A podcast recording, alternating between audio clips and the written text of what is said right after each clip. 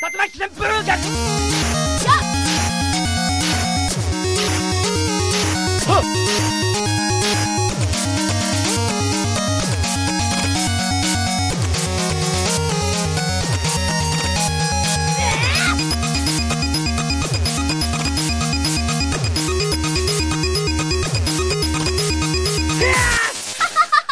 リサイドゲーム。Bonjour et bienvenue dans les podcasts de B-Side Game. On se retrouve aujourd'hui en compagnie de Sushi. Bonjour Sushi. Bonjour. Et en compagnie de Babar. Bonjour Babar. Bonjour. Et pour ceux qui nous écoutent pour la première fois, on va représenter un petit peu ce qu'est B-Side Game. Alors pour rappel, B-Side Game, on peut le définir comme ça. Une question concernant le jeu vidéo, trois micros, deux heures pour en parler, et en cas de besoin, quelques invités pour nous aider. Et aujourd'hui, on va répondre à une question de Sushi qui était... Mais qu'est-ce que donc que le speedrun? Et pour y répondre, on a fait appel à deux amis du coup, qui sont Squeaky. Bonjour Squeaky. Bonjour. Alors toi, tu es speedrunner de Mario Odyssey, c'est ça? Oui, globalement c'est ça. Et nous sommes en compagnie sur Discord de Chachamax. Bonjour Chachamax. Salut Salut tout le monde Donc toi, tu es speedrunner de Mario Kart 8 Deluxe sur Switch et euh, commentateur à ses heures perdues sur les, le French Restream, c'est ça? C'est ça, commentateur de speedrun lors de marathon. Ok, ok. On en reviendra, on y reviendra justement tout à l'heure. Et euh, du coup, Babar, euh, pour préparer ce, bah, répondre à cette question-là, tu t'es aidé de plusieurs sources qui étaient. Alors oui, euh, tout simplement le site Wikipédia, que ce soit en version euh, française ou euh, américaine. Euh, L'émission euh, qu'on trouvait sur Dailymotion euh, 88 miles à l'heure, on aura le temps d'en reparler hein, de ces émissions au, au fil euh, de notre émission. Euh, aussi Speed Game qui était sur jeuxvideo.com. Euh, aussi dans mes sources les commentaires euh, d'Aerostream FR, donc euh, des gros bisous euh, par avance à Chacha puis à toute la team. Et également l'émission Superplay qui était donc sur No Life, donc malheureusement une chaîne qui n'existe plus. Mais voilà, c'était aussi cette émission-là, Superplay. Oui, qui était d'ailleurs génial. Oui, qui était une très très bonne émission. Ainsi que la chaîne No Life. D'accord, bah merci pour tes sources alors. On va pouvoir commencer avec, du coup, pour entrer dans le vif du sujet, c'est quoi donc le speedrun? Aurais-tu une petite définition générale de, ce- que c'est? Alors très général, j'ai pris tout simplement la définition qu'on trouve sur Wikipédia. Donc le speedrun est une pratique liée aux jeux vidéo dans laquelle le but est d'atteindre le plus rapidement possible un objectif donné, le plus souvent terminer le jeu. Je pense que c'est assez clair, assez général, à moins que les invités, euh, nos invités aient quelque chose à ajouter. Non, non, bah globalement c'est ça la définition même du speedrun. Après, euh, on reviendra là-dessus, mais il y a toute une notion après de catégorie sur comment terminer le jeu, etc. etc. Mais de, globalement Oui, c'est ça, on peut pas non plus euh, tout dire maintenant. Regarde un peu pour la suite. Et aurais-tu, du coup, Babar, un petit historique pour savoir euh, quand, est- quand est apparu le speedrun? Alors, euh, faut savoir que le speedrun, enfin, un historique du speedrun, c'est un petit peu difficile de donner des dates précises parce Ouais. que, bien entendu, euh, on imagine à l'époque euh, les jeux vidéo, euh, c'était souvent des jeux en arcade, il n'y avait pas de fin. C'est-à-dire que c'était vraiment des boucles de gameplay. On mettait un crédit dans une pièce dans la borne et en fait le jeu tournait en boucle, euh, tout simplement comme Donkey Kong, Pac-Man. On avançait dans les niveaux mais il n'y avait pas de fin. Donc on peut pas vraiment parler de speedrun parce qu'on n'imagine pas des gens qui allaient terminer le plus vite possible des jeux qui n'avaient pas de fin.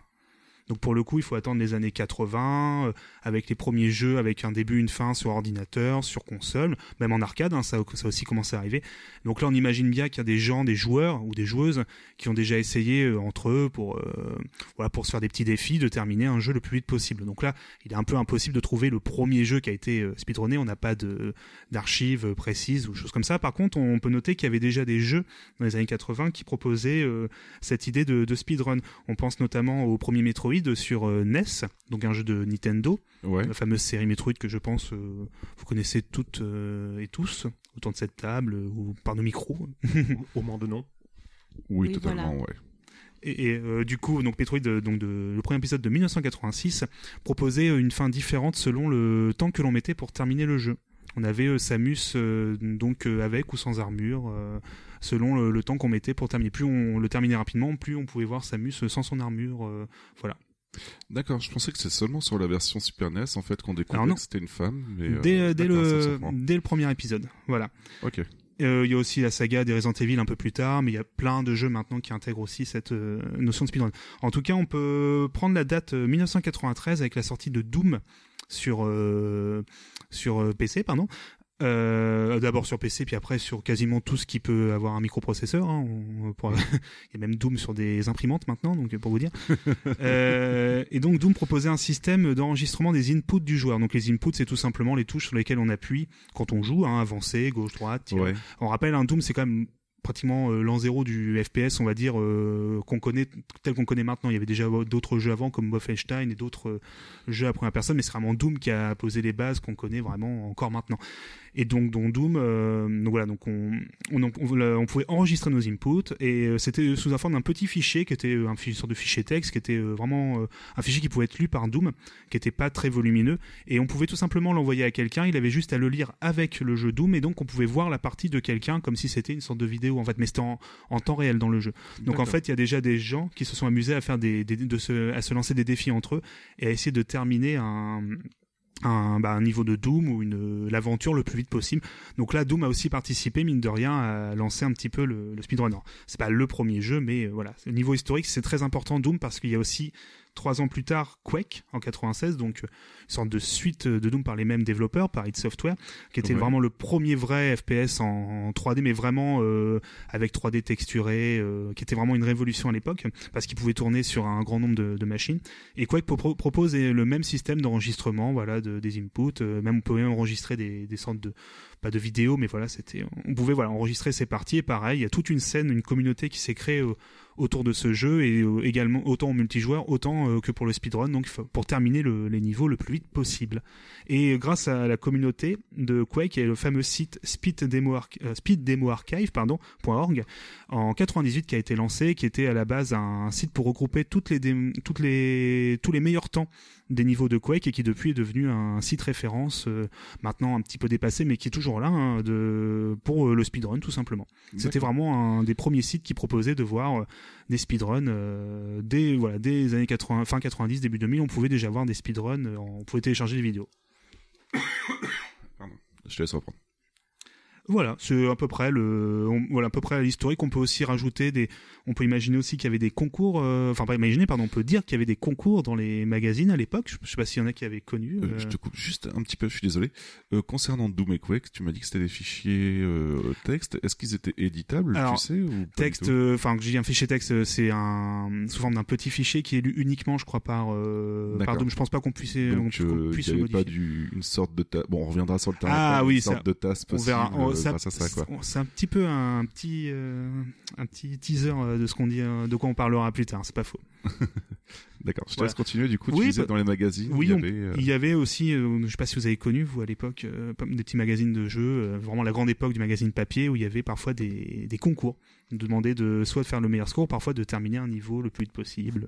je Ouais, j'avais ça sur mon Nintendo Magazine, moi, globalement. En fait, Mm. euh, il te proposait d'envoyer une photo directement de ta vieille télé Cato avec euh, ton score ou euh, ton temps de, de jeu, Mhm. en fait, globalement, pour montrer que tu avais battu le record, quoi. Bah, après, c'est vrai que moi, j'ai pas beaucoup connu les magazines de jeux vidéo. Euh, un petit peu euh, sur. euh, Enfin, quand moi j'ai commencé à beaucoup jouer aux jeux vidéo, les magazines commençaient à, commençaient à mourir petit à petit. Donc, je me euh, sens tellement vieux d'un coup. Peut-être que tu l'es un petit peu. Alors, je te rassure, j'ai connu aussi. Et je, je me rappelle aussi de, ces, de, ces, de cette page centrale avec tous les concours et il fallait les photos et il fallait pas te louper sur ta photo parce que si t'avais la, la bande noire qui venait cacher tout ça. Ouais, c'était c'est ça. Ah, J'avais un magazine.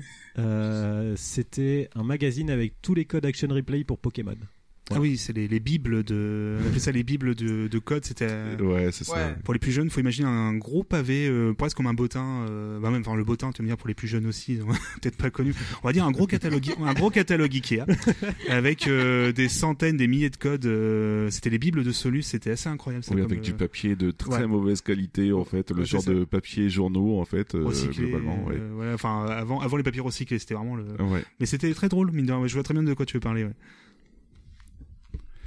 Et donc, du coup, euh, il y a eu les magazines, ensuite, il y a eu quoi? Au Japon, mais là pour le coup, c'est, euh, j'ai pas de date précise, c'est plus des choses que j'ai pu voir et pu lire. Ouais. C'était tout simplement des, des DVD qu'on pouvait, ou des DVD, enfin des, des vidéos même sur cassette ou dans des magazines qu'on pouvait euh, bah, acheter ou voir dans les euh, salles d'arcade ou dans certains magasins qui proposaient donc des super plays ou des vidéos tout simplement de, de gens qui proposaient bah tiens ce jeu-là, euh, je le termine en temps de temps, j'ai fait une vidéo, voilà. Mais bon, c'est pareil, il n'y a pas de date précise, c'est plus voilà, c'est tout un ensemble. On va vraiment dire qu'à partir des années 90, c'est là que ça a vraiment euh, Mais même si dans les années 80 déjà, il y avait des jeux. On imagine très bien quelqu'un, n'importe qui, euh, s'est dit tiens, euh, ce jeu je l'aime beaucoup. euh, si j'essaie de le terminer le plus vite possible. Mais Voilà. c'était surtout du high score plutôt que Voilà. du speedrun, quoi. Au tout début, c'était plus du Ouais. super play, ce qui est un peu autre chose que le speed dans le super play. C'est vraiment essayer de faire la meilleure partie sans penser au temps, sans penser à d'autres choses dont on parlera après. Voilà. Ok, ok. Et du coup, euh, Sushi, Squeaky et Chacha, vous avez découvert comment le speedrun, vous, de votre côté? On va commencer d'abord par euh, Chacha, puisqu'il est euh, sur Discord. On t'écoute Ouais, euh, alors moi j'ai découvert le speedrun par l'intermédiaire de 88 miles à l'heure justement avec Up et Cœur de Vandal qui présentaient donc des speedruns de. Euh, et en fait, je suis tombé dessus par hasard. Je, je sais plus pourquoi. Je cherchais une recherche sur un jeu en particulier et, et du coup je suis tombé sur cette émission et j'ai bouffé l'intégralité donc de la de, de leur pas le seul, YouTube qu'ils avaient fait à l'époque et j'ai suivi un peu Moi l'affaire. aussi, j'ai tout regardé la suite. Et voilà, et après c'est devenu Speed Game, donc là où j'ai où j'ai regardé un peu plus aussi, et puis bah après en fait je suis tombé amoureux du speedrun parce que c'est vraiment une une manière de jouer qui me qui me parle totalement.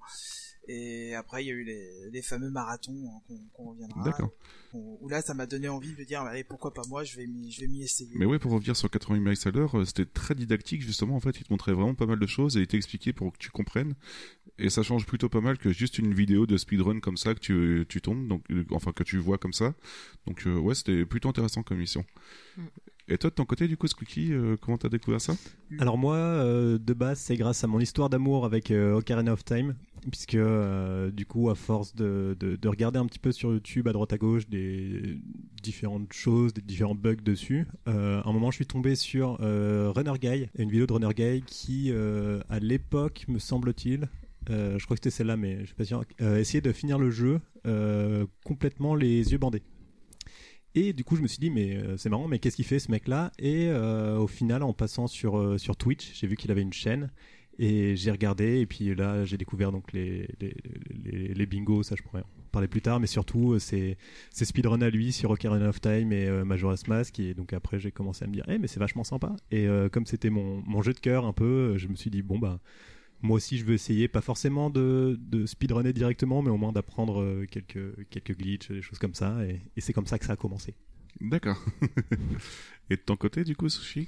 Alors, euh, moi, ça a commencé par. euh, bah, C'était assez récent, hein, c'est par euh, la GDQ. Euh, cette année, j'ai regardé, euh, j'ai regardé la GDQ euh, au mois de janvier, c'est ça? Donc j'ai regardé vite fait, un tout petit peu. mais sinon, la première fois où vraiment j'ai accroché, c'était je sais plus quand, au Stunfest. J'étais au Stunfest.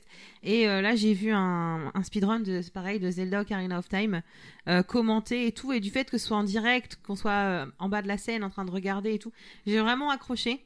Parce qu'au début de base, j'étais pas vraiment fan du système, parce que moi, quand je joue à un jeu, j'aime bien voir les histoires et tout. Et là, voir euh, les gens expliquer euh, comment ils faisaient, comment ça se passait et tout, j'ai vraiment accroché. Et puis après, vraiment très récemment, j'ai regardé euh, les speedruns de Squeaky sur Mario Oh. Galaxy. Non, pas Mario Galaxy, pardon, Mario Odyssey. Ah, ça y est, je suis partie, moi.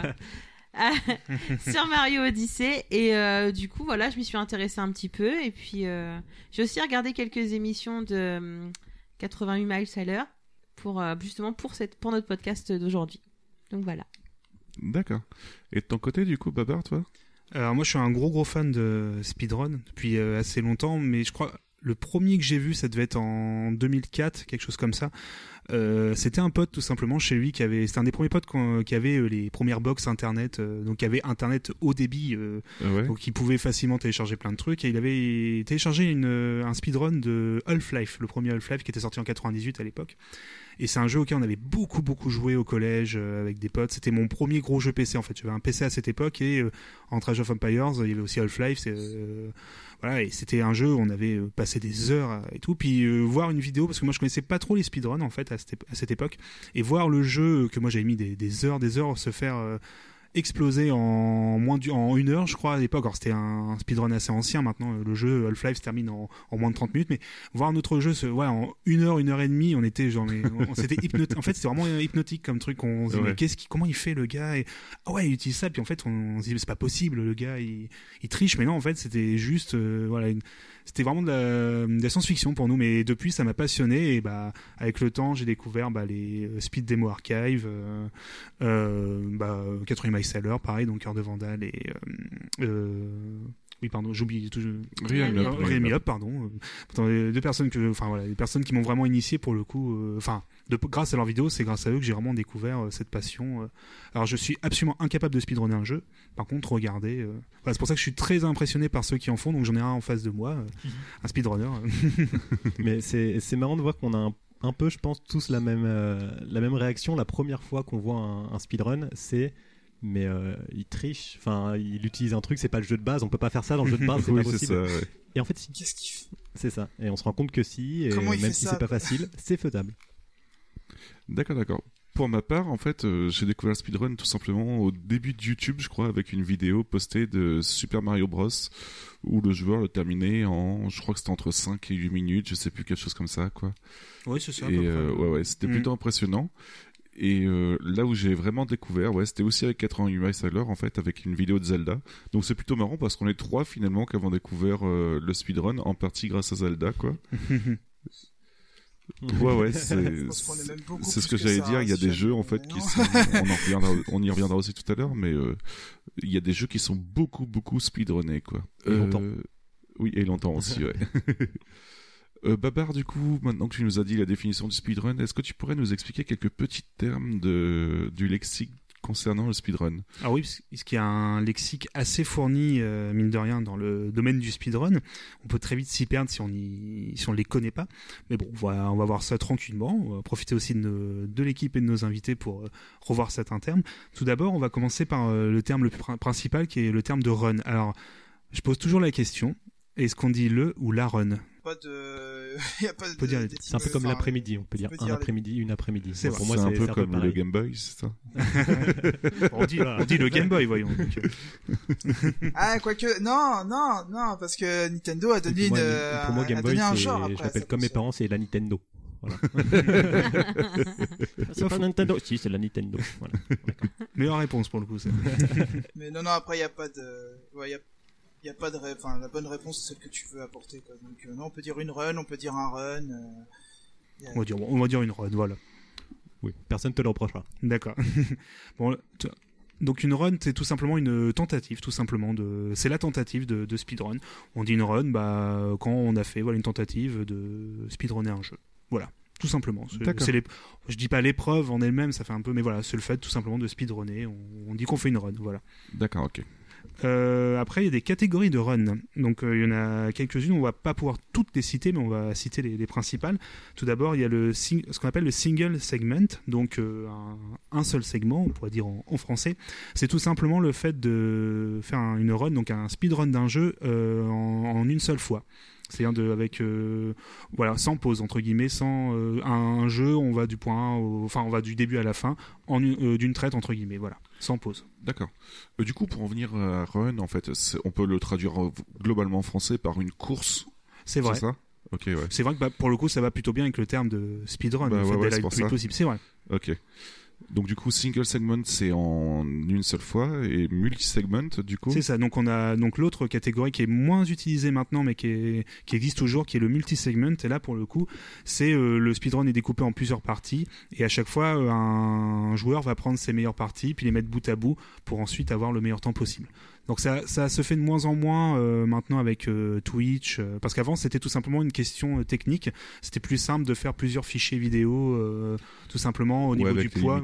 voilà. d'internet ouais. aussi pour uploader les fichiers. Alors voilà, il y a peut-être d'autres raisons, hein, euh, mais pour le coup, c'est qui me paraît la plus logique. C'était vraiment ça, le fait niveau technique. Maintenant, on peut streamer des heures, euh, faire des fichiers vidéo de plusieurs heures sans problème, les poster en ligne aussi maintenant sans souci. Donc on peut voilà poster une seule euh, une seule vidéo euh, de plusieurs heures.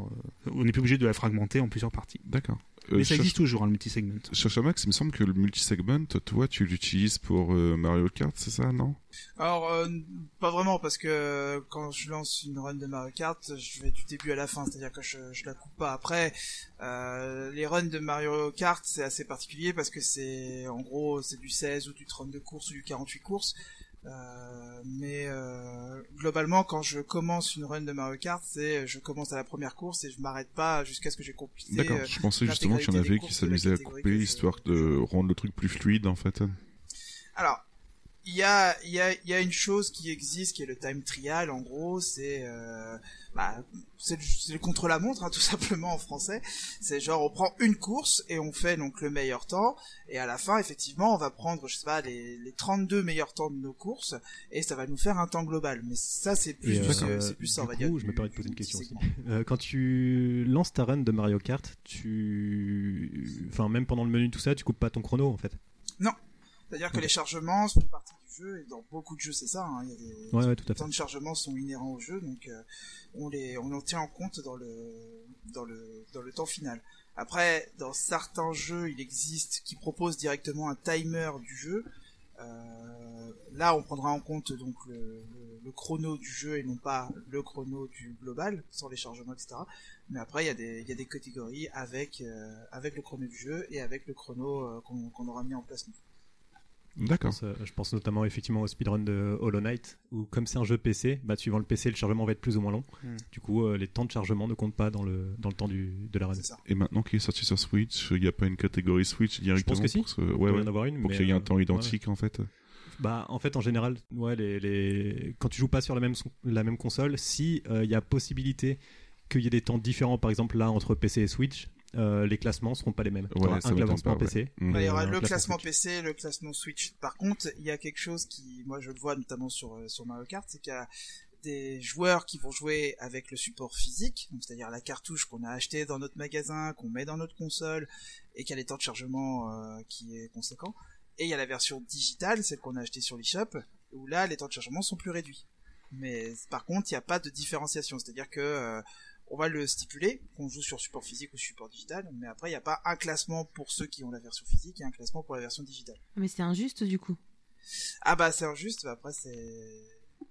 On est toi pas l'acheter si en tu- physique. Voilà, si tu t'avais qu'à l'acheter sur l'eShop comme tout le monde. Et pour aller au-delà de ça, même au-delà des temps de chargement, sur euh, Mario Odyssey, euh, en gros, si tu es en support physique, certes, les temps de chargement sont plus longs, mais il y a des glitches que tu peux faire, euh, que tu peux pas faire sur les versions digitales, et qui sont. euh, parce que les versions digitales en général sont à jour, et c'est pas exactement la même version du jeu. Donc euh, ça, c'est pareil, c'est le même classement, c'est juste que bah, tu précises la version du jeu que tu utilises parce que euh, ça peut jouer ou pas. Et du coup, tu utilises laquelle toi? Moi, c'est la 1.2, enfin, c'est la dernière mise à jour. Je- je- comme ça, je me dis, bon, j'ai tout à jour, et puis même si c'est pas le plus rapide, comme ça, je me dis si je suis moins rapide que l'autre, c'est à cause de la version, c'est pas parce que je joue mal. Ça donne une bonne excuse. c'est ça. D'accord, d'accord.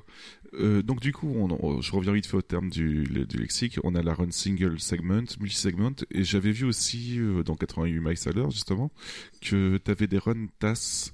Ouais. Euh, c'est quoi juste? Alors, je, je vais juste lancer le, le terme, enfin, tiens le terme, puis après, je pense qu'on va laisser Chacha nous, nous expliquer un petit peu ce qu'est un TAS, donc un Tool Assisted Speedrun. Euh, ouais, ça, donc euh, en fait, euh, maintenant avec les, les émulateurs, euh, on peut avoir des, des outils à notre disposition pour pouvoir euh, soit faire des sauvegardes quand on le souhaite, soit ralentir le jeu pour l'avoir euh, image par image, euh, etc., etc. Euh, et donc l'idée, c'est que le tool assisted speedrun, donc c'est du speedrun assisté par euh, par des outils, et euh, c'est en gros, allez, si je peut-être aller euh, faire saigner un peu ceux qui sont spécialistes du TAS, mais en gros c'est euh, on prend la, on prend un jeu et on essaye de faire la, meilleure run possible parce que il y a des actions qu'on peut effectuer à la manette mais qui sont humainement pas possibles et le TAS en gros nous permet de faire ce, genre de choses. Genre par exemple, on va prendre un, je prends un jeu tout bête mais un Mario.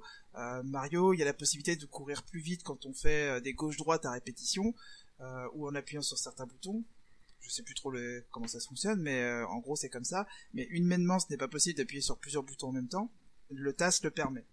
En gros, c'est, euh, on va dire, la, run la plus, euh, une des runs, on va dire, les, plus optimisées. Ouais, c'est un peu comme Link to the Past, par exemple. Enfin, pardon, Zelda Link to the Past, par exemple, où pour le speedrunner, il suffit d'appuyer sur O et bas en même temps à une certaine porte et on finit le jeu en l'espace de 10 minutes, je crois, quelque chose comme ça en fait quoi.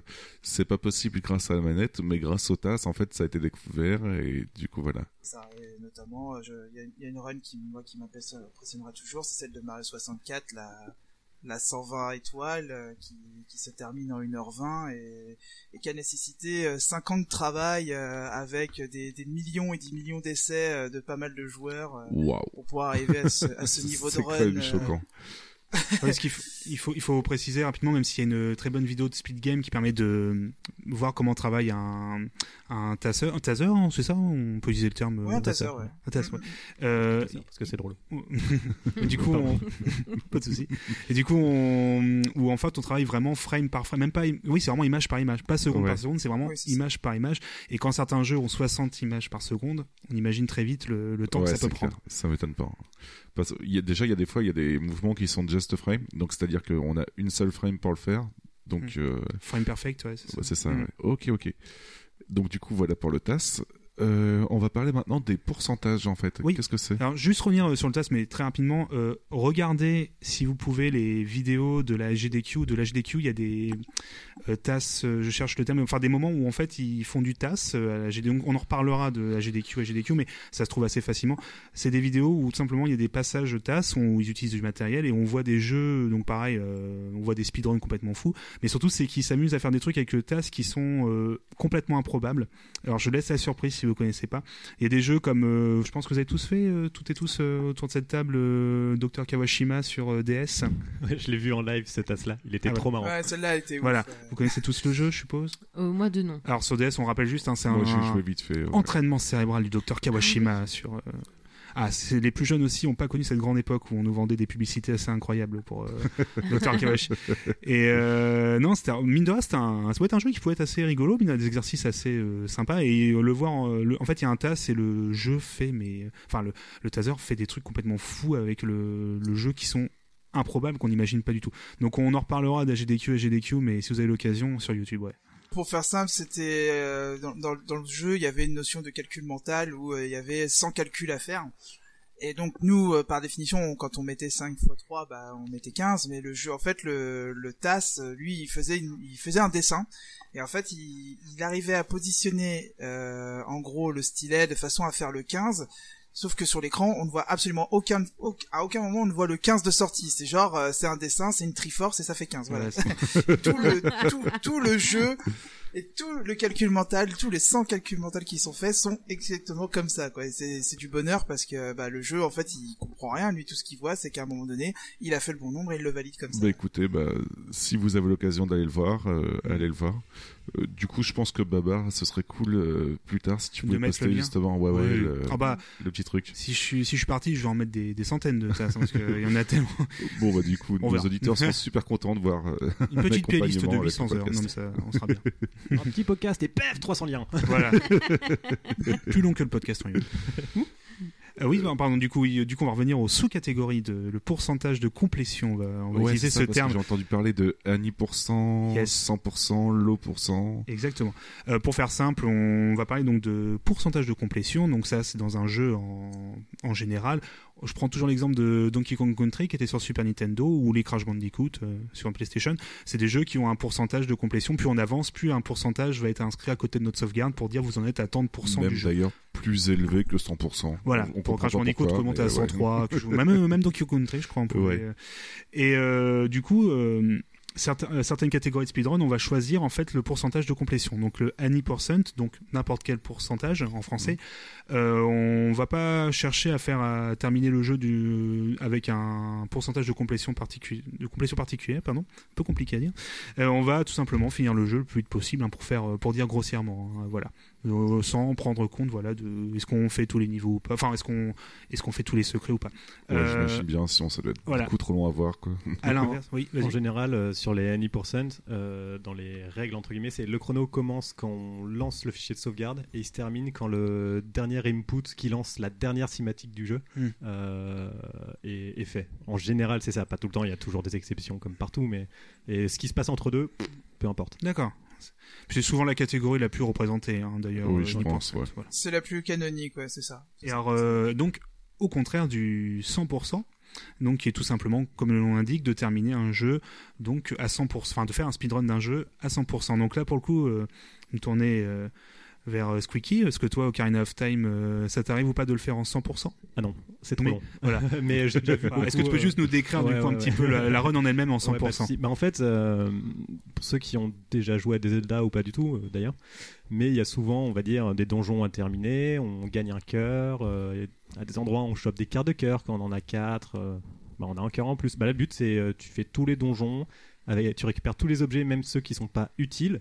Euh, tous les quarts de cœur, par exemple, si on reprend l'exemple de, de of Time, il y a les, il y les aussi d'or à récupérer qui peuvent donner des bonus, mais qui sont pas du tout nécessaires. Il faut aller les prendre aussi, il faut aller avoir les quatre bouteilles, euh, il faut, enfin, c'est absolument tout ce qui est récupérable dans le jeu. Tu le récupères avant de terminer, sinon, bah, c'est pas du 100%. Et, et notamment pour le cas de Ocarina of Time, de tout récupérer, mais à sa source. Parce qu'il y a, de ce que, notamment Marco, qui est un, un très grand speedrunner de, de, de Ocarina of Time, justement, euh, qui expliquait qu'il y avait possibilité un peu de, de casser le jeu et de récupérer un peu toutes les, de dupliquer un peu les, les sculptures d'or. Et ça, par contre, ça ne fait pas partie du 100%. C'est une autre catégorie qu'est le 100%, mais avec justement cette technique euh, qui, qui est autorisée sur, mais que pour cette catégorie-là. D'accord. Il y a aussi le low pourcent. Alors low percent, oui, alors c'est euh, donc le pourcentage le plus bas. Donc c'est essayer de terminer euh, un jeu volontairement avec un pourcentage de complétion le plus bas possible. C'est-à-dire en débloquant le moins de choses. euh, Ça doit être super dur en fait. Alors c'est encore une autre catégorie. Mais à chaque fois, c'est des contraintes particulières en fait. Ouais. Et euh, après, il y a plein de d'autres sous-catégories, parfois un peu plus exotiques, comme pa- des runs pacifistes, où le but va être de ne tuer aucun ennemi. Voilà. Ouais. Donc euh, je pense à Ninja Gaiden sur NES. A souvent des speedruns. Je pense à ça pour un pacifiste où, à part les boss, le joueur ne tue aucun ennemi, ce qui est euh, encore plus impressionnant à voir. Oui, c'est clair. Ça doit être super dur. Voilà, il y a aussi donc euh, blind, donc en fait euh, jouer en aveugle, donc comme tu avais expliqué, euh, Squeaky, un joueur qui va volontairement euh, donc jouer les yeux bandés. Euh, on- pour Punch Out, souvent on voit ça. Enfin, je pense à Punch Out souvent sur NES. Euh, je crois que c'est à la GDQ, à la GDQ euh, que j'avais vu ça. Oui, globalement. Enfin, il y a plein de jeux, hein, Il y a une catégorie. Enfin, il y a plein. Il y a plein de catégories pour plein de jeux. euh, Voilà, on, on pense à un petit jeu qui vous a euh, légèrement marqué, Sushi euh, Yeti avec euh, Nier Automata. Bon, moi aussi, hein, ça m'a un petit peu marqué comme jeu, voilà. Ou la fameuse euh, fameuse run, euh, fameuse speedrun, pardon, à la, je sais plus si c'est la GDQ, à GDQ où il le jouait d'une seule main, c'est ça, il, finit, il faisait la run. Si je ne dis pas de bêtises, hein, j'espère que je ne me trompe pas. Ça me dit rien, mais je te fais confiance. Parce que je les ai pas tous suivis, donc. euh, alors je sais ça, ça, ça existe des runs à une seule main. Après je sais pas si c'est pour ce jeu en particulier, mais oui, oui ça existe. Du coup, Squeaky, euh, tu voulais parler d'une d'une run qui est la run Nipples. C'est Oui. quoi Alors la run nipple pourcent, alors pour le coup c'est euh, exclusif, enfin je crois, à, à Mario Odyssey et euh, le but, donc la nipple pourcent, donc téton pourcent pour les moins anglophones d'entre vous, et euh, le but c'est juste d'arriver euh, à un endroit dans le jeu où euh, on peut acheter un maillot de bain et donc euh, on voit les tétons de Mario. Et voilà. Et ça fait une catégorie de speedrun. Et donc il faut un certain nombre d'argent. Donc les gens optimisent la route pour avoir de l'argent sans trop perdre de temps. Et en même temps aller plus vite à ce magasin là qui est euh, dans un des derniers mondes quand même. Donc euh, et, euh, et voilà. Et puis une fois que tu l'as acheté je crois qu'il faut l'équiper. Et puis là tu tu times et puis et puis c'est fini. Je me demande si c'est à Mass Effect, t'as des runs ou que tu dois pécho le plus rapidement une. Oh ça doit, ça, ça a dû être songé. Je sais pas si ça existe, mais ça a dû être songé, oui, forcément. Maintenant qu'on a parlé d'histoire de pourcent. Ah oui, oui, euh, oui, du coup, excuse-moi, je ne voulais pas te couper. D'accord, hein. non, mais il n'y a pas de problème. Je voulais parler de glitch. Oui, c'est ça. Euh, un glitch, tout simplement, c'est un terme qu'on utilise souvent en informatique, euh, dans le jeu vidéo. Un glitch, c'est une sorte de bug, c'est une sorte de... Alors, comment on pourrait dire ça en Non, français c'est ça, en- c'est- c'est de l'exploitation de bugs, euh, globalement.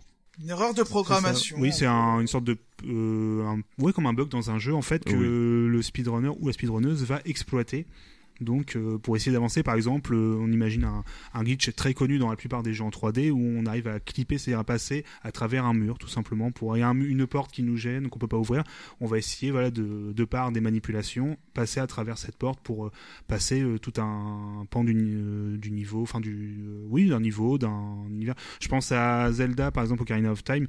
dans tout son historique de speedrun, il y avait la fameuse porte où il y avait la, La porte du temps. voilà la porte du temps qu'on pouvait découvrir que finalement on pouvait la passer directement sans avoir à récolter les différents Ouais. euh, voilà. Je pense suis que celui-là d'ailleurs, mais euh, ouais, on peut. voilà. Et donc il y a des donc il y a des runs avec glitch donc où les glitches sont autorisés et d'autres euh, où les runs donc glitchless donc avec sans, sans glitch donc où par contre certains glitches sont jugés abusifs du coup on ne les utilise pas. C'est alors du coup je me tourne encore vers mes invités. Euh, c'est Spyro peut-être Spyro le dragon 2 ou 3 je sais plus où il y a une, un glitch qui permet de terminer le jeu en moins de 10 minutes quelque chose comme ça? Euh, oui, dans Spyro 2, ouais, notamment, où on peut faire... euh, bah, ça, c'est- la NI% de base, celle-là. C'est celle, euh, quand on lance le jeu, voilà, comme on l'a dit, on fait le jeu le plus rapidement possible. Ou tout simplement, dans Spyro 2, bah ouais, ça, ça dure 10 minutes parce qu'on fait aucun niveau, on fait juste les trois boss et basta. Euh, et notamment, la glitchless, c'est notamment pour Oui. certains jeux comme Pokémon. Je prends l'exemple parce que c'est celui qui est le plus, un- le plus important et impressionnant, c'est que en NI%, donc c'est-à-dire si on veut voir les crédits du jeu à la fin, euh, ça prend 1 Wow. minute 30. Parce que euh, quand on lance le jeu, on fait une série de manipulations dans la cartouche qui va faire déplacer des choses dans la RAM, etc. Enfin bref, je vais pas parler trop technique, mais en gros, on déplace des fichiers, on déplace des, des- de, de la mémoire dans la, dans la cartouche, et en fait, en faisant certaines manipulations, on arrive au Panthéon où là le professeur Chen nous dit euh, bravo t'as fini le jeu alors que t'as pas pris aucun Pokémon hein. Donc du coup alors c'est une performance c'est génial il y a pas de souci mais par contre c'est pas intéressant parce qu'on a vraiment rien vu du jeu donc c'est pour ça qu'il existe des cette catégorie glitchless où là on s'interdit Ouais, parce que pour le spectacle, c'est vraiment pas terrible Ah. en fait quoi. Ah bah non c'est pas ça. terrible c'est plus de la performance que que du réel euh, du réel skill en Et puis euh, sur le, le même euh, sur le même principe euh, de, de, de comment dire de tweak de mémoire de enfin on prend les mémoires on prend les chiffres et on les remet comme on veut. Il y a le il y a le RBA sur euh, Ocarina of Time aussi qui est alors euh, le RBA, c'est quoi? c'est Reverse Bottle Adventure. La Reverse Bottle Adventure. D'accord. et euh, alors je vais pas trop rentrer dans le technique parce que c'est long déjà et euh, c'est assez compliqué mais en gros ce qu'il faut savoir c'est que euh, dans euh, les, les, les objets d'Ocarina of Time euh, ils ont chacun un, un en gros un identifiant et euh, leur emplacement dans l'inventaire aussi il y a des manips qui font que on peut dupliquer un peu les, objets euh, par rapport à leur place dans l'inventaire. Je fais vraiment, je suis désolé pour les puristes et ceux qui savent de, quoi je parle. hein, je fais vraiment très rapide, Euh, mais on peut les dupliquer par rapport à leur place dans l'inventaire. Donc avec une manipulation, on va dire, bah l'objet qui doit être normalement, on va dire, en troisième position dans l'inventaire, je vais le dupliquer, je vais le mettre sur mon bouton, sur le bouton C droite par exemple.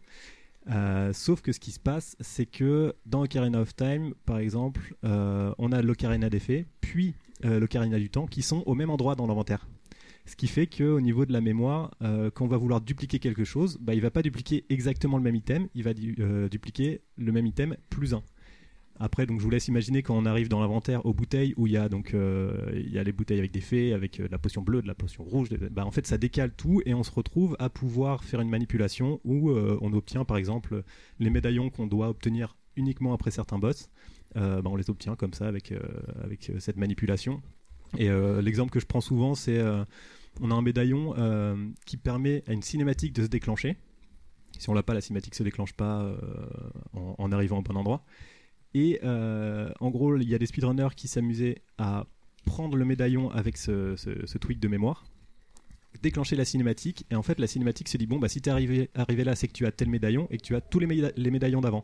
Du coup, en fait, tu avais un médaillon dans ton inventaire, t'allais prendre la cinématique, t'avais tous les autres médaillons, et puis tu pouvais continuer le jeu tranquille euh, comme ça. Ça a dû être super dur à trouver par contre au départ. quoi. bah, je pense que c'est. euh, ils ont beaucoup aidé, été aidés pardon, par les, hum, les, les émulateurs justement qui permettent plus d'aller voir un petit peu ce qui se passe dans les mémoires du jeu que, euh, que directement dans le jeu. Parce que enfin, là, pour te, pour te dire la, la, la façon. Alors, il y avait deux façons de déclencher ça parce que la toute base, c'est juste avoir une bouteille à la place de ton épée. Sachant que d'habitude, tu peux pas mettre autre chose que ton épée sur ton slot d'épée. Bah ouais, ouais. Et euh, donc les premiers, ils ont trouvé ça, on mettait un découstique à la place, et puis après on faisait une, euh, une duplication de bouteilles et tout ça. Et bon, maintenant il y a une technique qui est plus simple, c'est enfin plus simple. Il faut la connaître quand même, hein, mais euh, c'est en gros, tu fais un espèce de backflip dans l'eau. Tu passes de deux terres à dans l'eau avec euh, une bouteille dans la main, je crois, et tu donnes un coup d'épée au moment où euh, tu où tu rentres dans l'eau. Ce qui fait que Link, quand tu rentres dans l'eau, il va ranger son épée. En fait, le jeu il comprend pas ce qui se passe et il pense que tu as l'épée dans la main alors que tu as une bouteille. À ce moment-là, avec ta bouteille, tu chopes des insectes et en fait, ta bouteille avec tes insectes, il va la mettre sur ton sur ton endroit où tu as l'épée, puisqu'il pense que tu as l'épée dans la main. Ouais. Et à partir de là, euh, c'est la merde. D'accord. Il y a, je me permets, il y a une chaîne YouTube dont on reparlera probablement plus tard, qui s'appelle euh, Summoning Salt, qui euh, quelqu'un qui, qui explique un petit peu, fait des résumés un peu de speedrun euh, ou de superplay sur des jeux en particulier. Et il y a un très bon épisode sur euh, l'historique du speedrun sur Ocarina of Time. Et on voit Ah, ça comme ça les, super intéressant. et donc ça dure une heure, je crois, comme ça, et on voit différents, les différents glitches découverts au fur et à mesure, dont le fameux glitch dont tu parles et euh, comment il a été exploité, comment il a été découvert. Déjà, le fait qu'il soit découvert à chaque fois, c'est genre, waouh, enfin tout le monde est en train d'halluciner. Et, voilà, puis le TAS aide beaucoup, en tout cas, on parlait du TAS, le fait d'utiliser des émulateurs très précis, de découvrir, tiens, à tel endroit de la mémoire, quand on fait ceci, ça, ça fait cela. Euh, du coup, bah après, c'est réexploité euh, dans euh, dans le speedrun classique. C'est ça. Mais après, en plus, enfin, je sais pas, j'avoue que je me souviens plus comment a été découvert le, glitch de la porte du temps. Mais pour moi, sur le principe, c'est effectivement euh, avec le TAS, tu leur dis, bah voilà, si je fais telle série euh, de d'inputs, c'est que je fais ça, a priori, euh, en bossant frame par frame, je peux y arriver. Est-ce que euh, c'est faisable sans travailler frame par frame euh, Est-ce que c'est possible de, de le faire en tant qu'humain? Ou est-ce que sur le jeu, il y a un truc qui nous permet de passer frame par frame? En l'occurrence, sur Ocarina of Time, Ocarina of Time, pardon, il y a euh, le, en spammant le bouton pause, en fait, on peut réussir à faire passer juste une seule frame. Et euh, donc, on rentre les inputs pendant le, le, le- le menu. On Ouais, ça doit pause. quand même et être puis, euh, super dur. c'est dur et c'est pas optimal. Mais la porte Ouais. du temps, par exemple, tu peux le faire sans. C'est chaud, mais tu peux. D'accord. Donc, Donc voilà du coup pour le Reverse Bottle Adventure. Parfait. Euh, du coup, Babar, est-ce que tu aurais d'autres termes à, Après, c'est plus des C'est plus des termes qu'on a emprunté, enfin qu'on- euh, que les speedrunners et speedrunners ont emprunté au, on va dire, en tout ce qui est domaine sportif, déjà tout ce qui est run, voilà, Euh, tout ce qui est euh, PB, donc personal best, donc tout ça, personal best, voilà, qui est le, ouais, ouais, c'est- mon accent est horrible, hein, je- j'en j'en suis record conscient. personnel, quoi. C'est, voilà, c'est. Et du coup, euh, voilà, donc le record personnel, tout simplement notre, notre, meilleur temps. C'est le Tout tien. simplement, D'accord. euh, voilà. World Record, bon là, record du monde, ça c'est euh, youpi, euh, j'ai euh, speedrunné euh, David Douillet euh, sur PS2, euh, je peux l'afficher euh, très un fièrement. jour, un jour, on parlera Ah, de, de la la, mort PS2. de Babar pour la PS2. parce Et que de ces jeux, des jeux de David, enfin du jeu de David Douillet. euh, vous n'êtes pas prêts. Et euh, voilà, donc euh, World Record, il y a Personal Best, euh, tout ce qui est séquence, euh, sequence breaking. Donc parce que alors là pour le coup, je vais encore me tourner vers nos invités. Faut bien expliquer donc comment quand un speedrunner ou un, une speedrunneuse fait donc un speedrun, il y a tout un système en fait. la run en fait est pas chapitrée mais a des séquences en fait. Est-ce que vous pouvez nous en parler un petit peu du coup, Chacha et Squeaky? Oui.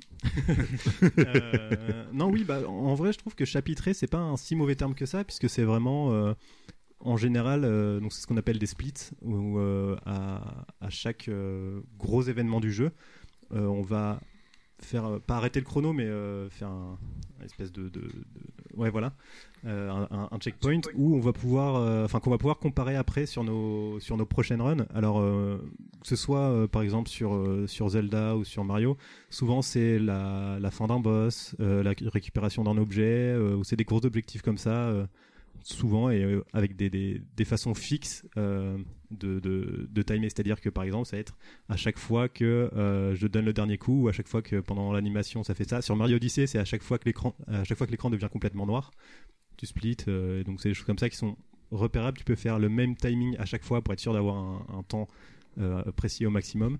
Et, euh, et voilà, après, c'est chaque séquence comme ça, comme tu disais, chaque chapitre. je trouve vraiment c'est un bon mot. Donc, euh, donc voilà. Ouais, l'avantage du coup, c'est que tu peux justement regarder quel chapitre tu as été plus lent et quel chapitre tu as bien optimisé euh, en fonction de tes temps. C'est ça, coup. exactement. Et euh, on peut euh, regarder non seulement par rapport à ses propres scores, mais on peut aussi aller voir du coup les, les scores, enfin les temps pardon des, des autres des autres speedrunners, des meilleurs, pour savoir où est-ce qu'on a le plus à bosser pour arriver euh, près de leur niveau ou à leur niveau. Mm. Ouais, c'est plutôt intéressant parce que sur les longues runs, en fait, parfois tu peux pas forcément savoir précisément. Donc, d'accord. Ok, ok. Euh, du coup, voilà un petit peu pour les termes du speedrun. Je pense pas qu'on en ait euh, d'autres à ajouter. Enfin, les autres, c'est plus des, des termes spécifiques à des jeux plutôt que des termes généraux. Donc, euh, voilà. Oui, oui, puis c'est pas, c'est des choses, ouais, c'est Ouais, une assez bonne base, déjà, techniques, faut rentrer un peu plus dans les détails, mais ouais, c'est... Après, il y a tout un, ouais, il y a une bonne base, et il y a tout un lexique euh, qui, qui existe, euh, bah, soit sur Wikipédia, soit sur speedrun.com.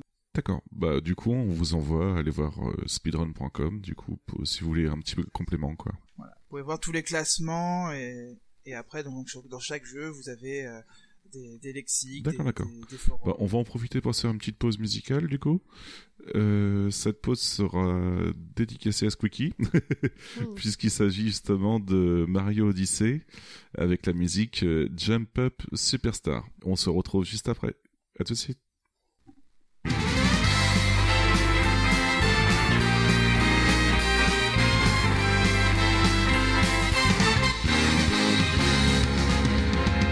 Here we go, off the rails. Don't you know it's time to raise our sails? It's freedom like you never knew. Twenty bags or a pass. Say the word, I'll be there in a flash. You could say my hat is off to you. Oh, we can zoom all the way to the moon from this great wide wacky world. Jump with me, grab coins with me, oh yeah.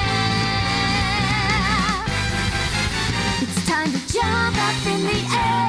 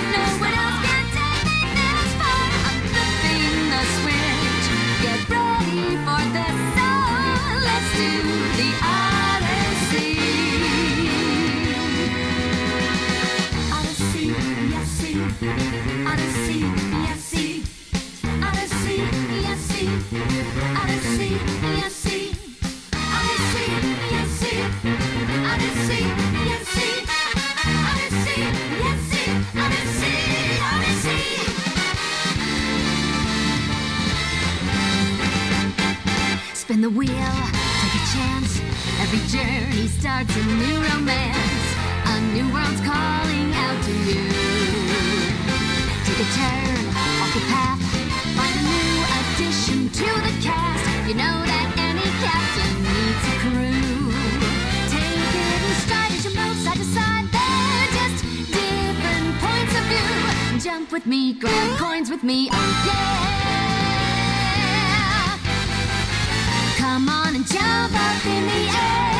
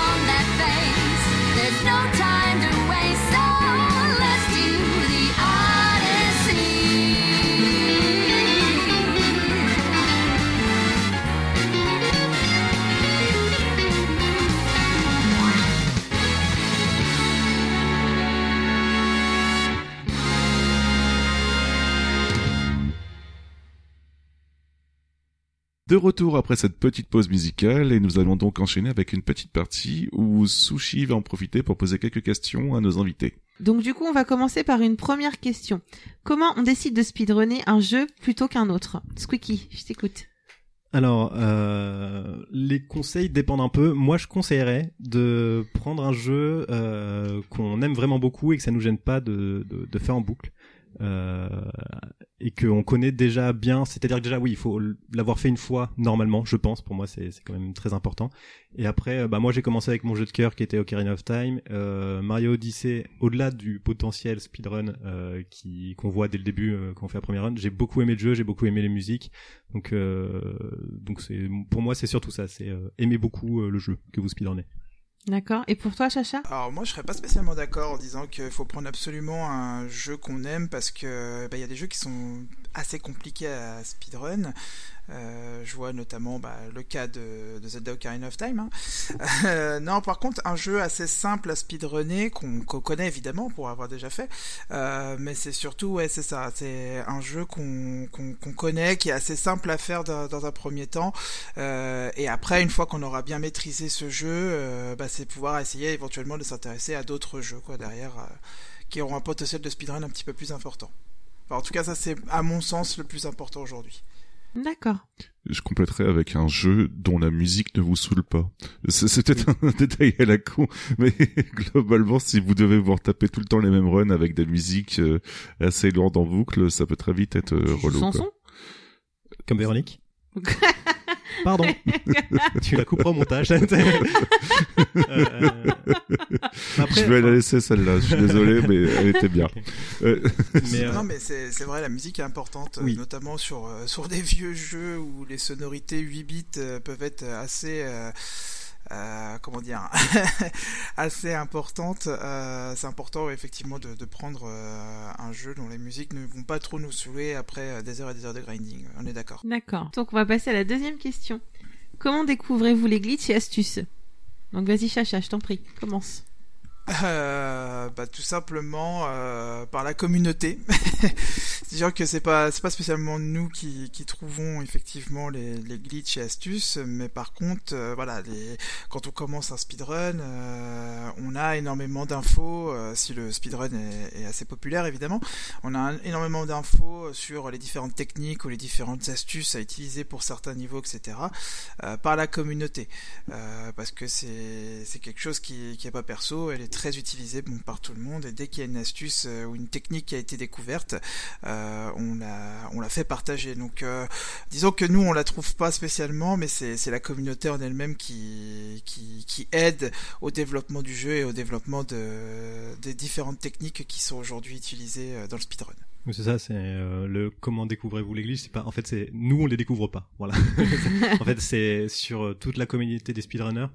Euh, tout le monde pourrait en soi découvrir des, des glitches, mais c'est vrai qu'il y a hum, déjà des, je dirais pas des liens entre chaque glitch, mais disons que les façons de passer à travers un mur dans un jeu 3D vont pas être exactement les mêmes, mais les principes de, on va essayer de faire passer un petit peu de texture, par exemple, à travers le mur, et puis le jeu va peut-être nous faire passer complètement à travers. C'est un truc qui s'essaye dans tous les jeux. Des fois ça marche, des fois ça marche pas. Mais euh, mais voilà, c'est souvent des gens qui sont relativement habitués au speedrun qui vont euh, qui vont trouver des choses comme ça. Après, euh, il y en a certains qui trouvent des trucs au hasard. Ils sont juste, euh, moi j'ai vu ça une fois, un, mec qui était sur son Twitch, il dit bah tiens je vais essayer de faire ça, je vais de faire ça. Puis au final il a, bah, c'est encore sur Ocarina of Time, il est arrivé dans une espèce de, de version dégueulasse du village Goron où il y avait toutes les les textures qui étaient, t'as l'impression que limite qu'elles étaient à l'envers. Et euh, il- ce, ce, ce truc-là avait été découvert de base euh, au hasard, pas tout le glitch, mais juste euh, le, le point de départ. Il avait été découvert au hasard euh, par un mec qui faisait le con sur son Twitch. Quoi. D'accord. Euh, moi, je le vois aussi surtout avec mon autre jeu que je speedrun, qui est The Lucky Dime Capper, qui est un jeu euh, Master System euh, avec Donald Duck. Euh, Alors, c'est un jeu très obscur, hein, parce qu'on est quatre seulement à le runner. Euh, mais euh, je sais que par exemple sur euh, sur ce jeu-là, alors il y a un autre truc qu'on n'a pas parlé, parce qu'on a parlé des glitches, etc. Mais il y a une question aussi de routing, parce que euh, tu peux, on peut pas se lancer dans un jeu comme ça et, sans savoir vraiment où on va. Euh, et donc, euh, il y a toute une maîtrise un peu du routing à avoir. Et euh, ce que je vois, par exemple, euh, je me rappelle, c'est que euh, j'avais testé une nouvelle route qui est sur un niveau qui faisait euh, gagner un tout petit peu de temps. Et quand je l'avais euh, proposé donc ma run, les gens, donc les, les runners qui regardaient ça, ils ont trouvé ça euh, assez intéressant. Et ce qui était trop drôle, c'est que du coup, euh, les, les runners ont commencé à l'implémenter dans leur run et de voir effectivement que la run avait gagné du temps là-dessus. Oui, j'avoue que découvrir quelque chose et puis qui se fait utiliser par l'autre- la communauté, euh, tu te sens utile en fait. euh, Il y a une certaine fierté. speedrunning, quoi.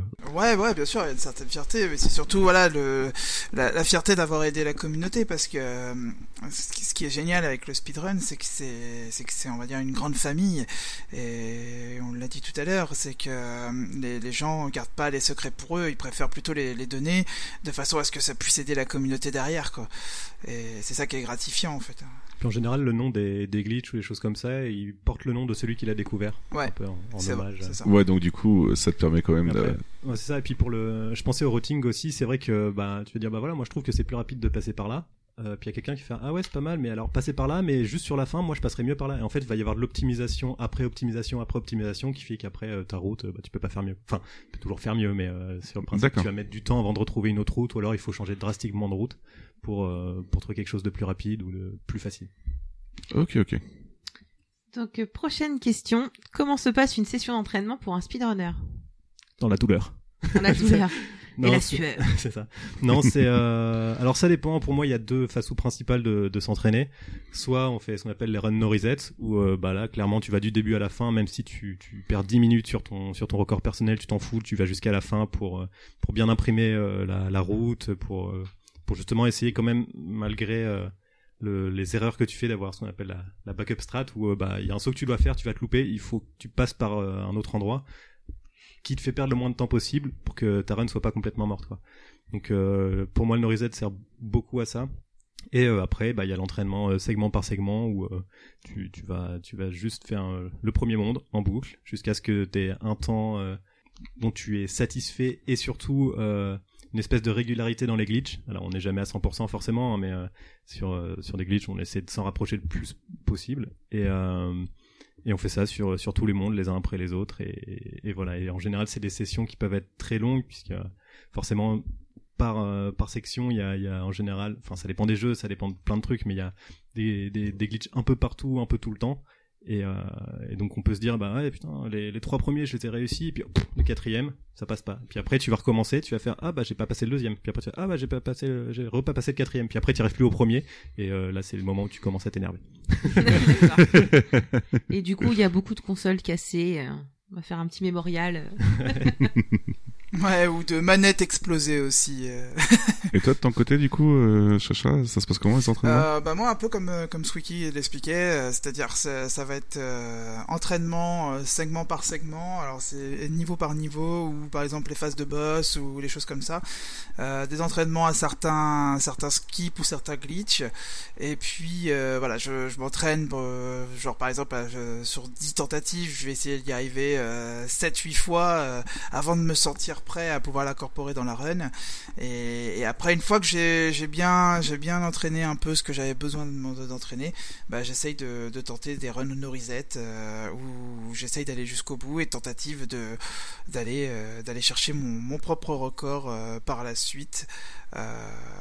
Et je réessaye, je réessaye, je réessaye, je réessaye pour pour aller pour avoir une certaine con- consistance là-dessus aussi. Ouais, donc beaucoup de rigueur et beaucoup de persévérance, quoi. C'est un, vrai combat psychologique contre soi-même le speedrun, je trouve. Non, mais il y a le côté, euh, des fois, il y a certains inputs qui sont vraiment pas faciles à rentrer. Mais c'est surtout euh, ne pas être trop heureux quand t'as réussi un truc dans une run parce que tu peux perdre ta concentration et louper le truc facile juste derrière. Euh, et euh, à l'inverse, c'est pas parce que tu loupes un saut que ta run elle est morte. Ou euh, je veux dire, il y a, y a beaucoup de records du monde où bah, les runs sont pas parfaites parce que surtout quand les, les runs elles durent une heure ou des choses comme ça, toujours un moment où tu finis par un peu te déconcentrer et, et voilà. Donc c'est, je trouve c'est c'est ouais t'as un combat euh, psychologique qui est quand même relativement présent dans le speedrun. D'accord. Ouais, c'est ça. Et puis, euh, moi, c'est quelque chose que je retrouve aussi euh, dans, dans cette analogie au niveau du, du speedrun par rapport au jeu de versus, parce que c'est exactement la même chose. Euh, C'est-à-dire qu'on va, au début, on va apprendre les combos. Ça va être très compliqué parce qu'il faut faire une série de, de manipulations de boutons, de input euh, très compliquées. Et au fur et à mesure, quand on sera bien entraîné, bien, on aura bien maîtrisé le timing pour pouvoir les faire, bah, au fur et à mesure, ça va rentrer tout seul et, et on va développer euh, une mémoire, euh, une mémoire visuelle qui va, qui va être assez euh, intéressante parce que, bah, au fin, à la fin, ce sera tellement naturel euh, que en disant, bah voilà, pour telle situation, bah, je vais pouvoir répondre par cela, quoi. C'est, c'est, c'est cela. Musculaire aussi d'ailleurs. Parce Ouais. que c'est vrai que, euh, Mm. là, enfin, je pense par exemple euh, Mario Odyssey, t'as as des trucs où tu fais, bah, je sais pas, tu fais un grand pente, tu sautes, tu balances ta casquette, tu sautes sur ta casquette, tu sautes sur un mur et tu ressautes et puis tu redailles. Au début, tu dis, waouh, c'est chaud. Et puis en fait, t'arrives à un moment où tu dis, bon bah, je suis ici, il faut que j'aille là-bas. Tu le fais et tu dis, bah ouais. Enfin voilà. ouais, c'est pareil faut faire. pour les quoi. jeux de baston en fait. T'as Ouais, des, bah ouais, clairement. combos en fait que tu réfléchis même pas, tu les sens naturellement, tu sais que c'est tel combo et puis basta quoi. Ah, c'est un peu aussi comme euh, ce qu'on disait dans le podcast euh, sur le handicap en fait avec euh, Meloucha qui justement elle disait vu qu'elle ne voyait pas bien en fait elle avait la mémoire euh, carrément musculaire en fait où elle savait ce qu'elle devait faire parce qu'au bout d'un moment elle voyait plus ce qu'elle faisait. Ouais, voilà. C'est quand ton cerveau ne réfléchit même plus pour jouer en fait, tu euh, tu C'est passes là. en fait. Voilà. Bah, C'est-à-dire que dans ton cerveau, ça devient, euh, au lieu d'avoir un bouton pour sauter, t'as un bouton pour faire euh, le grand pan, le saut, le lancer de casquette. C'est ça. Ouais, ouais, en fait, c'est ça en fait. trigger- Tu l'enregistres. ouais, c'est ça, une, une, une séquence dans ta mémoire qui fait, pff, voilà. tu t'en rends pas compte. Pour euh, dévier un petit peu vers le jeu de baston, en fait, j'avais justement vu sur un forum euh, bah, bah, quelqu'un qui qui était très fort en fait et qui expliquait un petit peu comment progresser, surtout au point de vue des combos. Et il expliquait, je pense que pour le speedrun, tu dois aussi avoir ce- cette analogie-là. Ton cerveau est capable de retenir seulement sept choses séparées. Donc en fait, le but c'est de compacter ces sept choses pour en faire qu'une seule en fait, et du coup euh, retenir plus facilement des chaînes de combos comme ça. Ouais. Et je pense que justement, au point de vue des manips dans le speedrun, tu dois clairement. avoir des. Ouais. Ah bah c'est sûr, hein, parce que euh, au début on va apprendre à faire euh, une technique, et puis euh, bah, cette technique va nous servir pour euh, un niveau, puis au final bah, au fin- euh, se retrouver à te dire que cette technique doit être pour ce niveau, bah au final on va l'incorporer dans le niveau de façon à ce que la technique qui nous servait pour deux, pour ce niveau qui nous faisait apprendre deux choses, bah nous au final nous fait apprendre jusque le niveau entier, et de façon à ce que euh, ce soit machinal et, et que ce niveau-là on sait comment le résoudre à peu près de cette de cette version-là. D'accord. C'est super intéressant, mine de rien. C'est pour qu'à terme, en fait, ton, ton cerveau soit, soit en mode pilote automatique et que, euh, au final, euh, tu, tu n'as même plus besoin de réfléchir et que tu fais la- l'action euh, directement. Ouais, par exemple. Mais du coup, euh, c'est vrai que t'as des, t'as des aussi des moments. Pour moi, c'est les, c'est les plus durs. C'est où tu combines un peu mémoire visuelle et, euh, et mémoire musculaire dans le sens où on- tu vas arriver à un endroit, tu fais voilà, il faut que je sois. euh, tu prends un repère visuel en général sur le sol ou faut que je sois à tel endroit. Si je suis là, j'ai juste à faire tel input. Et donc tu le fais plein de fois, tu y arrives. Sauf que bah il y a une fois, tu vas arriver en run et à la place d'être sur le pixel euh, sur lequel il faut que tu sois, tu vas être un petit peu à droite. Oh merde. Et là, tu dis bon, il faut. Alors soit on, on- je parlais tout à l'heure des backup straps, donc euh, tu, tu, tu passes par un autre endroit. Soit il faut que tu modifies ton saut, mais euh, directement et instinctivement. Donc c'est Ouais. des fois en fait avec la mémoire musculaire, t'as tendance un petit peu à t'endormir et euh, et à pas pouvoir réagir justement quand quelque chose comme ça arrive. Donc c'est c'est ouais c'est vraiment. euh, Enfin pour moi un speedrun de plus de euh, allez on va dire euh, une heure et demie, c'est c'est vraiment très très compliqué. Il y en a beaucoup, hein, mais c'est très compliqué. Ouais. c'est bon. Bah, c'est c'est toute une faculté effectivement Ouais. de, de mémorisation, mais surtout aussi d'anticipation, parce que bah, un speedrun, euh, comme on l'a dit, sera jamais 100% parfait. Il y aura toujours des petites erreurs à droite à gauche. Donc c'est aussi à- aux joueurs de s'adapter, comme comme on l'a dit, un jeu de versus ou n'importe quoi. euh, c'est s'adapter au fait à la réponse que le jeu va nous donner, Euh, que ce soit voilà, soit un pixel qui dépasse, soit une technique euh, qui ne fait pas se passer comme ça. Et donc du coup, c'est tout un travail aussi de, de recherche, d'optimisation de pour éventuellement une backup strat, pour bah, pour pas perdre trop de temps et, et au final ne pas être trop déconcentré par ces par cette ce qui pourrait être une petite erreur, mais qu'au final se, se, se, se rattrape hyper facilement. Donc la prochaine c'est quel outil et astuce utilisez-vous pour vos speedruns? Euh, bah, Squeaky. Vas-y. Euh, alors astuce, euh, je sais pas s'il y a astuce euh, particulière. Euh, je sais que bah dans les dans les outils il y a un il y a un splitter donc euh, moi c'est euh, l'iSplit je crois pour euh, pouvoir rentrer bah, les, chapitres entre guillemets euh, dont on parlait tout à l'heure les séquences et, euh, pardon et donc pouvoir splitter facilement. Ensuite bah soit émulateur soit moi j'ai du matériel de capture pour pour la Switch. Mais globalement, c'est ça, c'est la, console, la manette, le, le splitter et puis et c'est parti. D'accord. Euh, ouais, c'est ça exactement. Un, un timer, le splitter, donc qui est intégré. Euh, donc soit la boîte de capture pour enregistrer si c'est sur console, soit directement euh, le logiciel de capture donc via via le PC. Donc en général, on va utiliser OBS parce que c'est gratuit. Euh, et donc qui va nous permettre d'enregistrer euh, la partie euh, qu'on est en train de qu'on est en train d'enregistrer justement pour pour ensuite le, le, le mettre sur internet. Euh, et euh, voilà. Après, euh, ce qu'il faut savoir, c'est que en général, je dis bien en général, euh, quand on enregistre la run, c'est qu'il faut le faire sur le matériel d'origine. Bien que maintenant, sur certains jeux, même la plupart, surtout sur les rétros, on autorise l'émulateur parce que les émulateurs sont de sont de plus en plus identiques à la console originale et ça nous permet effectivement de, pouvoir jouer sur la version euh, sur la version de base euh, du jeu qu'on souhaite speedrunner. Ouais, bah après c'est c'est vrai que c'est c'est un peu plus compliqué parfois si toi tu veux juste te mettre au speedrun, je pense euh, bah les versions japonaises des jeux quoi. Tu vas pas te faire chier à aller les acheter en, en physique euh, en général, mais effectivement dans les marathons c'est euh, c'est la console d'origine et puis euh, et puis c'est parti quoi.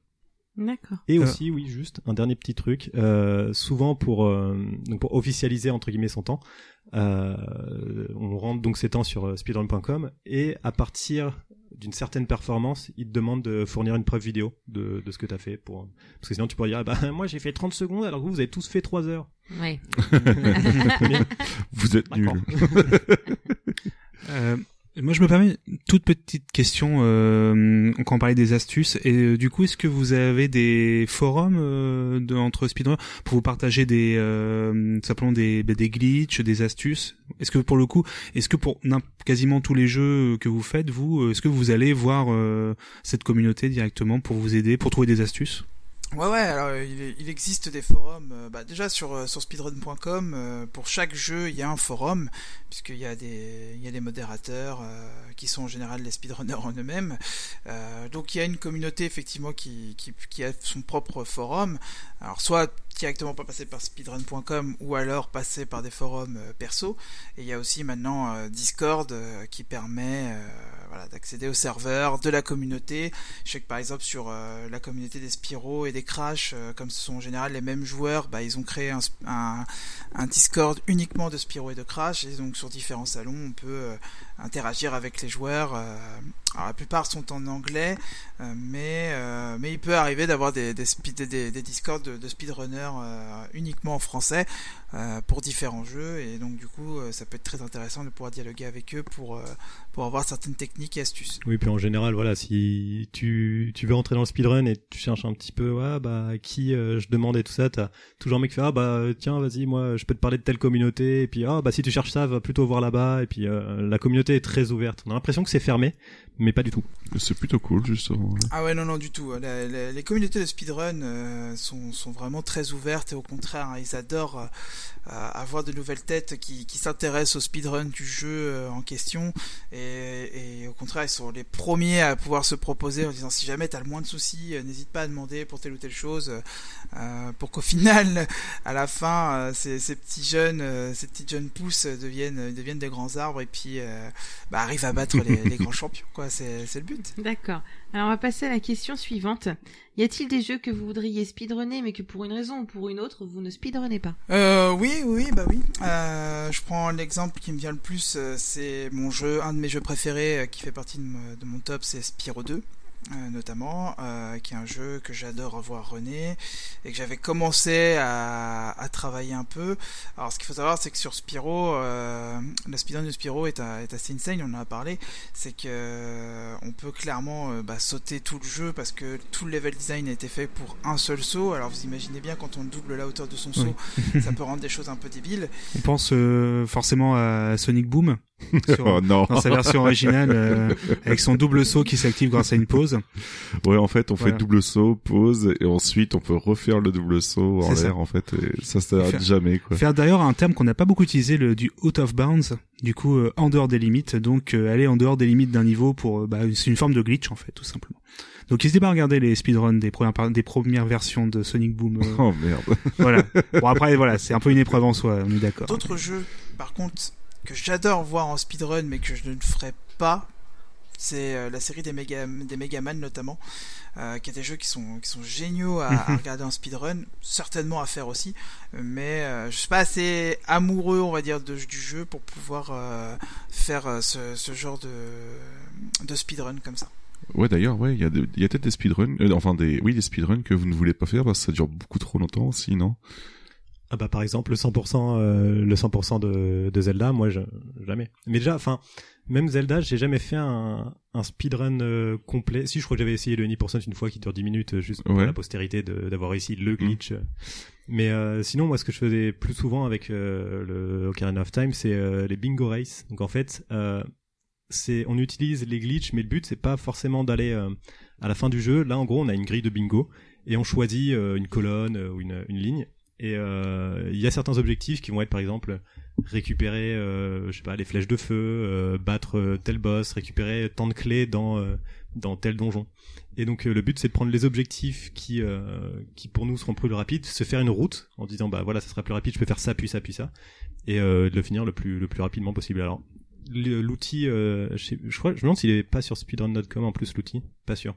Mais en gros l'outil qui fait ça, il, il équilibre un peu toutes les routes, ce qui fait que euh, bah en général tous les toutes les bingo races durent euh, on va dire une heure et quart, une heure et demie pour les meilleurs. Ouais. Et puis, euh, alors moi je gagnais jamais, mais ça, ça me faisait triper d'aller choisir une route et puis de de- d'essayer des Mm. nouveaux des nouveaux glitches à chaque fois. Et dans certains où t'as besoin du, du RBA, c'est pour ça que moi j'avais appris à le faire. Et, euh, et moi c'est c'est comme ça que je m'étais bien amusé sans y passer entre guillemets trop de temps. Il y a quand même beaucoup de glitches à apprendre, Ouais. mais euh, mais sans voilà, euh, on perd ce côté parfois un peu répétitif du speedrun. Euh, que je voulais pas avoir sur Zelda, euh, ça me dérange pas d'avoir sur Mario, mais voilà, sur Zelda, l'avantage du bingo, c'est que t'as des objectifs différents à chaque fois, euh, t'as as des, des tournois qui sont organisés, tu peux, tu dis à quelqu'un, Ah, on fait une course, ouais, mais euh, t'es carrément plus fort, ouais, je m'en fous. Enfin, c'est le, D'ailleurs, euh, pour perdre le côté répétitif, dans, j'avais vu ça pour Link to the Past, il y a des runs en fait où tous les coffres sont Oui. aléatoires.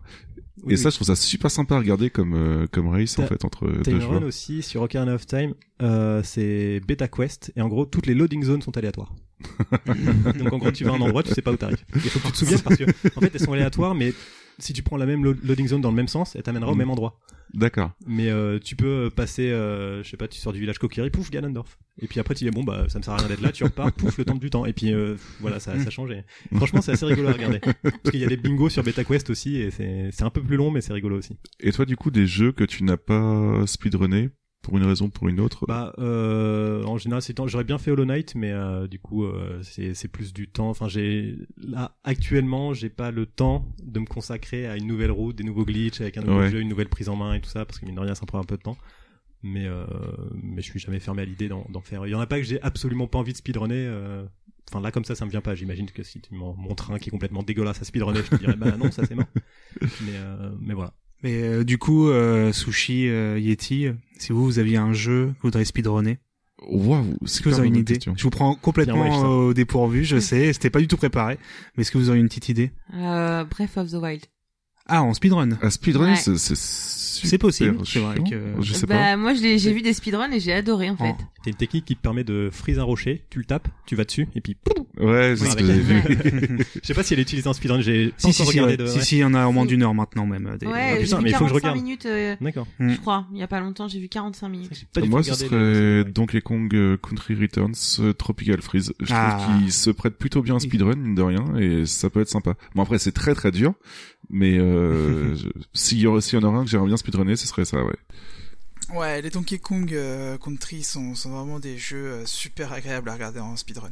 Et toi, du coup, euh, Babar Euh, c'est- si mon, alors forcément j'ai envie de troller, de sortir plein de jeux euh, absolument euh, improbables sur la sur euh, sur PlayStation 2, euh, voilà, parce que j'en ai un paquet.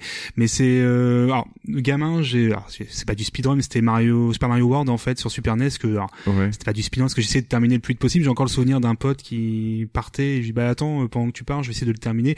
Alors, C'est un temps absolument euh, nul de 40 45 minutes, mais quand t'es gamin, quand t'as genre 12 ans et tu dis ouais je peux en fait on- ah oui si je vais à telle warp zone, je vais à- en fait j'avais déjà une sorte de route en fait qui était Ouais. alors celui-là, mais bon, c'est euh, ouais. Sinon, un, je pense un FPS. Ce serait euh, peut-être un, Ah ouais? peut-être euh, dernier Doom par Portal exemple. mais-. Portal, il est impressionnant. Alors Portal, ouais. ouais. Enfin, il y a tellement de. Mais ouais, Mais, un euh, FPS, je pense que ça me plairait bien, mais je pense que ouais, mon cerveau va vite euh, cramer. Doom, euh, ouais, le dernier qui est, qui est complètement cassé, euh, comme, Ouais. euh, comme le nouveau Prey euh, qui est sorti Le prêt, dernière. ouais, ouais. et- Mais il y a beaucoup de tough bounce pour le coup. Ouais. Après, ce que tu disais euh, juste avant que c'était pas du speedrun euh, parce que euh, c'est- t'étais gamin et les temps étaient longs. Pour moi, à partir du moment où tu lances un jeu dans le but de le finir le plus vite, ça reste du speedrun. C'est pas super optimisé, Mhm. c'est pas. Mais voilà, pour moi, le, vraiment, ouais, c'est ça. Pour moi, speedrun, c'est le. Tu veux pas faire le jeu pour t'amuser, enfin pour t'amuser, c'est un peu quand même, mais euh, ton but principal, c'est juste d'aller vite. Mhm. Ouais. D'accord. Ouais, ouais, c'est ça. Je suis totalement d'accord. En fait, euh, quand on se lance dans, dans, dans une idée de, de speedrun, faut, faut pas partir dans l'esprit que euh, on va jamais faire le contrôle le meilleur temps ou on va faire euh, peut-être le meilleur temps euh, fois 120% et ça va être dégueulasse. Non, en fait, le, le but c'est que vraiment le speedrun soit soit un dépassement de soi et, et qu'on qu'on ait réussi quelque chose qu'on- au-delà du simple finir le jeu, quoi. C'est essayer de terminer le plus rapidement possible avec euh, plus ou moins de technique et, et la satisfaction c'est d'y arriver avec le temps qu'on semble le plus optimisé pour nous quoi c'est en tout cas moi c'est comme ça que je perçois le speedrun et quand je me lance dans un speedrun c'est c'est sur ça que sur ça sur cette direction que je vais alors après Ouais, on est d'accord. C'est à partir du moment où là, je vois, je suis deuxième mondial sur euh, sur sur The Liquid M Capper. Il me reste euh, une moins d'une minute à aller rattraper euh, sur le record du monde.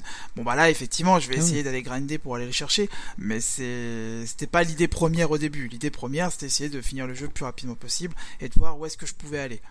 Ouais, pour moi, c'est plus un combat contre soi que voilà, contre les autres, en fait. Un combat. D'accord. Tu avais une dernière question? Oui, euh, spécialement pour Chacha. Donc Chacha, comment on vient-on à commenter du speedrun? Voilà, bah, assez naturellement. non, bah après c'est c'est venu euh, parce que euh, depuis euh, depuis peu, je regardais souvent les, les marathons Games Done Quick. Donc pour en parler vite fait, c'était des marathons donc de speedrun euh, et donc il y a une euh, il y avait une il y a une chaîne en fait de sur Twitch qui s'appelle donc le French Run Stream D'ailleurs, si certains nous écoutent, on tenait à leur dire merci parce que c'est Mm. quand même un boulot monstre et c'est super sympa d'avoir ça. qui euh, s'occupe d'organiser donc le restream du marathon avec des commentateurs euh, français. Voilà.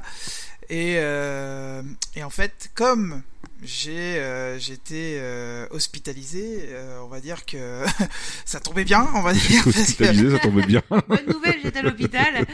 malheureusement, je, je ne pouvais pas bouger de chez moi. Et, et en regardant en fait le marathon, euh, j'ai- j'entendais quelqu'un dans du commentaire qui, dit- qui expliquait tout simplement pendant un moment de pause. Eh ben, écoutez, euh, si jamais vous êtes intéressé, il reste encore des, des places de libre pour certains jeux qui n'ont pas de commentateurs. Euh, N'hésitez pas à passer par le formulaire, envoyer un formulaire pour si jamais ça vous intéresse. Et du coup, en fait, ça passait comme ça. J'ai regardé le planning euh, des jeux où il n'y avait pas de commentateurs et là euh, il y avait un bloc de quatre jeux Kirby qui sont qui étaient sans commentateurs et là j'ai dit banco quoi j'ai dit les Kirby je les connais bien euh, c'est des jeux que, que j'affectionne que, que j'aime beaucoup et, du coup euh, en plus je sais que c'est pas des jeux qui sont trop compliqués à apprendre puisque en général les Kirby sont plutôt bien codés il n'y a pas trop de glitch il y a juste une technique de manipulation de, de compétences qu'on peut faire mais ça va c'est pas non plus ce qu'il y a de plus compliqué. Et euh, bah, tout simplement voilà j'ai soumis ma candidature et, et puis bah c'est passé j'ai fait ma première mon premier marathon donc c'était la la Summer Games Dunk Quick de 2016 et depuis bah j'ai pas arrêté quoi c'est c'est c'est resté voilà je suis resté dans le dans le clan et et aujourd'hui voilà dès qu'il y a un marathon euh, si j'ai un peu de temps à y consacrer bah je je propose de de commenter des runs euh, après que je connais ou connais pas euh, pour après derrière les les commenter en français D'accord. Donc du coup, pour tous les auditeurs qui qui seraient tentés, en fait, ils ont juste à se renseigner un petit peu et puis à contacter le French Restream si jamais ils veulent euh, commenter. euh, C'est ça exactement. En fait, il y a il y a un site euh, donc qui est du French Rostream qui est euh, je sais plus enfin ça si vous tapez le French Rostream, c'est le premier lien qui arrive sur Google. Il y a les réseaux sociaux évidemment avec Twitter notamment Euh, et lors d'un lors d'un événement, bah il suffit juste de de- de- d'aller sur le site, de remplir le formulaire et si jamais vous avez de la chance d'être d'être l'un des, des commentateurs, bah vous serez or- orienté vers le Discord et là il y a énormément de gens charmants qui qui sont prêts à vous accueillir les bras ouverts pour pour que tout se passe bien.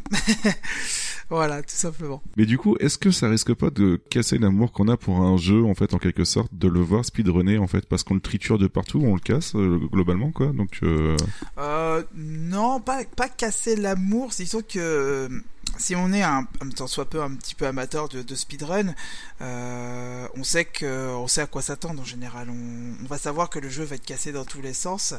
Euh, donc non, au contraire, je dirais pas casser l'amour, au contraire peut-être le lui redonner un peu plus de, de d'amour justement parce que euh, bah, on va découvrir de nouvelles manières de jouer on va découvrir euh, voilà que le jeu il peut être fini d'une manière complètement ahurissante. Euh, notamment euh, Zelda, Zelda par exemple quand on peut le finir en 15 minutes enfin c'est c'est un truc de fou. Donc c'est plus de la curiosité et et, et surtout l'envie de d'apprendre une nouvelle manière de jouer à un jeu qu'on qu'on adorait déjà quand on était plus jeune ou, euh, ou même moins jeune et, et de voir de nouvelles façons de le, de le terminer euh, qui qui était peut-être pas spécialement prévu par le jeu. Et, et c'est c'est une, c'est une forme de assez grinçante de se dire que voilà il y a peut-être des choses euh, extraordinaires qui peuvent être faites sur ce jeu euh, qu'on aime beaucoup après, ceux qui sont euh, ceux qui sont un peu fragiles là-dessus, bon bah en général ils regardent pas du speedrun, ils préfèrent faire leur jeu de, de leur manière à eux, euh, et ils nous embêtent pas, hein, parce que non mais après ça peut arriver effectivement qu'il y a des gens qui disent ah mais c'est bizarre, pourquoi vous cassez le jeu, euh, pourquoi vous vous, vous faites euh, des jeux comme ça alors que vous profitez même pas de de la run et tout, Euh, bon ça après tu leur dis euh, t'es gentil mais laisse-nous tranquille quoi. Mais après, enfin, moi je sais que ça m'a pas tellement dérangé, au contraire, c'est-à-dire que une fois que toi t'as fait le, t'as fait le jeu, t'as eu ton expérience de jeu, y a pas de souci. Le mec après, il, il arrive, il défonce le jeu, mais c'est sa run, c'est pas, c'est pas ton expérience, c'est pas comme si t'étais en train de faire un jeu pour la première fois. T'as un mec qui fait, attends, vas-y, passe-moi la manette, et là il passe à travers les murs et tout ça, et tu fais, Ah à partir du moment, à partir du moment où tu l'as fait une fois, moi, enfin moi je sais que ça va pas déranger. Je comprends que ça puisse déranger, mais euh, moi j'ai vraiment le côté, euh, ah ouais, on peut faire ça dans ce jeu-là, alors que je l'ai saigné et en fait j'en ignorais tellement. Et euh, du coup, on redécouvre le jeu et par contre, clairement, c'est un autre jeu. Donc tu le verrais un peu comme voir un making of après avoir vu un film globalement quoi. C'est un peu ça, sauf que là, c'est un, c'est un destroying off en fait. Mais euh, per- personnellement, moi, c'est ce que j'attends d'un d'un speedrun. C'est vraiment, euh, enfin, c'est ce que je trouve euh, assez incroyable et vraiment passionnant pour le coup dans les speedruns de voir un jeu, surtout ceux que t'as vraiment le plus connu que tu pensais Ouais. connaître par cœur, comme moi, je pensais à Link to the Past, des choses comme ça, puis voir qu'en fait, euh, je connaissais absolument rien du jeu, quoi, et me dire que, mais c'est un côté magique en fait. C'est vraiment Ouais. un- comme si voilà, tu, c'est comme si la première fois que tu vas voir un match de foot, enfin, je sais pas, un sport, tu vas voir une compétition sportive au niveau amateur, puis après tu vois le niveau professionnel, tu te dis ah oui, d'accord, ou un, de la musique aussi. Quand toi tu joues à ton niveau amateur, puis après tu vas avoir des groupes euh, de pros, tu fais ah bon. Et dans le jeu, je trouve la- vraiment la même chose. C'est vraiment ce côté. Moi, euh, Super Mario World, quand je l'ai vu fini en euh, quelques minutes, j'ai fait bon, ok, d'accord. euh, pour moi, ça serait même plus, tu vas voir un match de foot de professionnel et un jour, tu vas voir un match de foot où les mecs ils volent. oui, c'est vrai. c'est plus. C'est plus, c'est plus dans ce sens-là, c'est vrai. Pour, Donc, pour- autoriser le dopage et puis on aura des, des speedruns de foot. Moi, pour le sport, je verrais plus euh, plus l'analogie euh, au freestyle. C'est par exemple, euh, tu, tu vas, tu, toi, tu joues de, de- au football de la manière, on va dire, conventionnelle, euh, à 11 contre 11, etc. Et en fait, tu vas aller voir quelqu'un qui va faire du freestyle et qui va te faire des choses insensées avec le ballon. Euh, que toi t'aurais même pas imaginé pouvoir faire un jour, euh, soit sur un terrain ou même même à l'entraînement comme ça. Ah, c'est ouais, plus dans ce sens-là, ouais. Après, voilà, encore une fois, ceux qui, ceux qui, ça, qui s'appelaient pas, bah, on leur dit gentiment de, de retourner chez eux et, et de retrouver une vie normale et, et de laisser les grands euh, jouer à des vrais jeux vidéo comme ça. D'accord. Ok, ok. Bon bah, on va clore cette petite partie euh, pour toutes les questions. Bah, après toutes les questions de sushi. Euh, malheureusement, Chacha Max va devoir nous abandonner ici, mais nous on va continuer encore un petit Eh peu. ben, merci en tout cas de, de m'avoir euh, invité. Ça fait, ça fait très plaisir de, de pouvoir en parler euh, de, de ces choses-là. Et puis, mais en espérant que ça vous ait plu. Merci en tout cas, encore. on te remercie beaucoup d'avoir été Chacha. présent. Merci. Euh, si on a des questions, euh, enfin si nos auditeurs ont des questions, ils peuvent te contacter via Twitter ou quelque chose comme ça? Ouais, c'est ça, c'est ça. Sur, euh, sur Twitter, euh, Chachamax avec deux X. euh, pas hésiter, soit, euh, soit follow déjà, ou alors euh, envoyer un message privé si vous avez euh, une quelconque question sur, euh, sur, ce, sur le domaine du speedrun ou même du French Restream ou quoi que ce soit. Il y a, y a pas de souci. Donc voilà, donc si vous avez des questions, euh, notamment concernant le French Restream ou d'autres choses, euh, bah, n'hésitez pas à, le- à lui écrire. Merci à tous, des bisous à vous en tout cas. Ok, bon en tout cas, ciao et puis à la prochaine. Et nous, on reste euh, pour la cinquième partie. Et on va du coup enchaîner avec notre cinquième partie, qui est le speedrun et l'importance de sa communauté. Et du coup, Babar, tu voulais parler un petit peu de la communauté autour du speedrun? Alors oui, parce que l'aspect communauté euh, dans le speedrun est extrêmement important. Euh, c'est vraiment euh, fait partie un peu des des choses un peu fondamentales, je- enfin je pense dans, dans le speedrun, euh, tout simplement par le côté compétition, le côté compétitif en fait du speedrun où chacun va essayer de battre le record de l'autre, euh, enfin des autres tout simplement, d'être, on va dire le meilleur, oui dans un sens, mais il y a ce côté aussi, voilà, on va s'aider les uns, euh, enfin voilà, on va donner des astuces pour qu'on puisse, pour que chacun puisse avoir le meilleur temps possible. voilà, il y a aussi les, tout simplement les, races, les, les courses. Donc ça c'est, on n'a pas forcément parlé, mais ça c'est une catégorie de speedrun qui est très sympa où plusieurs speedrunners ou speedrunneuses vont jouer tous ensemble, vont faire lancer une run en même temps et on va pouvoir les suivre en direct. A même un, alors du coup je me tourne vers euh, Squeaky. Du coup il y a Speedrun Live, c'est ça, euh, un Oui, site qui permet de, de suivre les Exactement. différents, de lancer des races, c'est ça, puis Oui. de C'est ça, et c'est là-dessus aussi d'ailleurs, euh, je cherchais tout à l'heure euh, sur quoi était l'outil de bingo, c'est Da- Speedruns Live aussi. Voilà. Bah du coup c'est un site très pratique comme ça on peut voir euh, à tel moment tiens ce jeu-là est en speedrun euh, par tel jeu on peut, on peut s'inscrire même des gens bah tiens je veux faire une race sur ce jeu qui veut s'inscrire? Ouais. on peut rejoindre enfin ou même simplement voir les streams on peut même je crois même qu'il y a même un système d'affichage où on peut suivre plusieurs Twitch en même temps euh, c'est assez bien fait. De toute façon, il y a plein de tutos pour, euh, voilà, euh, pour pouvoir euh, suivre. D'ailleurs, ça me permet de parler un tout petit peu de Twitch aussi, qui est aussi extrêmement important euh, dans l'aspect communautaire du, du speedrun. Ou peut-être que tu veux qu'on en parle un peu après ou... Bon, tu peux toujours pas en parler là, c'est pas D'accord. dérangeant. hein. Bon, voilà, si on va voir très rapidement, hein, juste que Twitch est arrivé à partir de 2011, donc finalement il n'y a pas si longtemps, et très vite ça a permis aux speedrunners, speedrunneuses bah, de, euh, d'enregistrer leur partie, de jouer en, live, donc déjà d'enregistrer plus facilement leur partie, mine de rien, parce qu'avant c'était pas forcément aussi simple de, fallait voilà avoir un boîtier d'acquisition, euh, enfin il fallait tout un matériel, puis après on savait pas forcément où publier la, la c'est plutôt dans le sens on savait pas forcément où publier la vidéo, c'était pas euh, voilà, par YouTube, par où il y avait encore des limitations à l'époque. Là, le fait d'avoir Twitch, bah, on peut jouer en direct, les gens peuvent nous enfin, les gens, les joueurs peuvent participer dans le chat, peuvent euh, donner des indications. Voilà, donc a toujours l'aspect communautaire. Twitch a beaucoup, beaucoup aidé. Ouais, puis euh, clairement, ça, enfin, là où ça aide le plus, c'est-à-dire que c'est vrai que globalement, le speedrun, on a tendance à se dire, bah, c'est un mec qui est tout seul euh, dans sa salle en train de s'énerver sur son jeu à aller le, plus rapidement possible. Et puis quand il a réussi, bah, il poste sa vidéo, puis c'est pas interactif. Alors qu'en fait, avec euh, Twitch, c'est vrai pour le speedrun, mais pour les autres jeux aussi, mais là où ça aide beaucoup pour le speedrun, c'est que ça aide à ouvrir en fait euh, le, le- dialogue et donc ouvrir les gens au speedrun. C'est-à-dire que un peu de la même façon dont moi j'ai entendu parler du speedrun la première fois, c'est-à-dire que c'est un peu par hasard, puis moment tu vas aller sur Twitch, je sais pas, tu- je sais pas ce que je veux regarder, ah, puis tu vas voir, ah bah tiens ce jeu-là c'est vrai que je l'ai beaucoup fait, puis tu vas voir speedrun, vas-y, je vais aller voir un petit peu. Et donc là le mec, bon il est pas en train de faire son record du monde, mais il- est en train de speedrun et tu vas dire ah ouais c'est marrant, ah comment tu fais ça, comment tu fais ça, et euh, bah soit euh, le, speedrunner va directement te répondre, soit il y a la communauté euh, vraiment qui est, là, qui est habi- habituée, qui va, qui va venir te répondre. Dire, ah bah puis euh, comme, je disais, euh, tout à l'heure, pardon, c'est euh, bah, si tu es, si intéressé, si tu veux en savoir plus, va à tel endroit, euh, ou alors euh, le, runner qui a un Discord, n'hésite pas à passer, on aide les nouveaux et tout ça. Et c'est vrai qu'en général, c'est mine de rien facile d'accès comme, comme milieu, puisque on dit voilà, je suis nouveau au speedrun.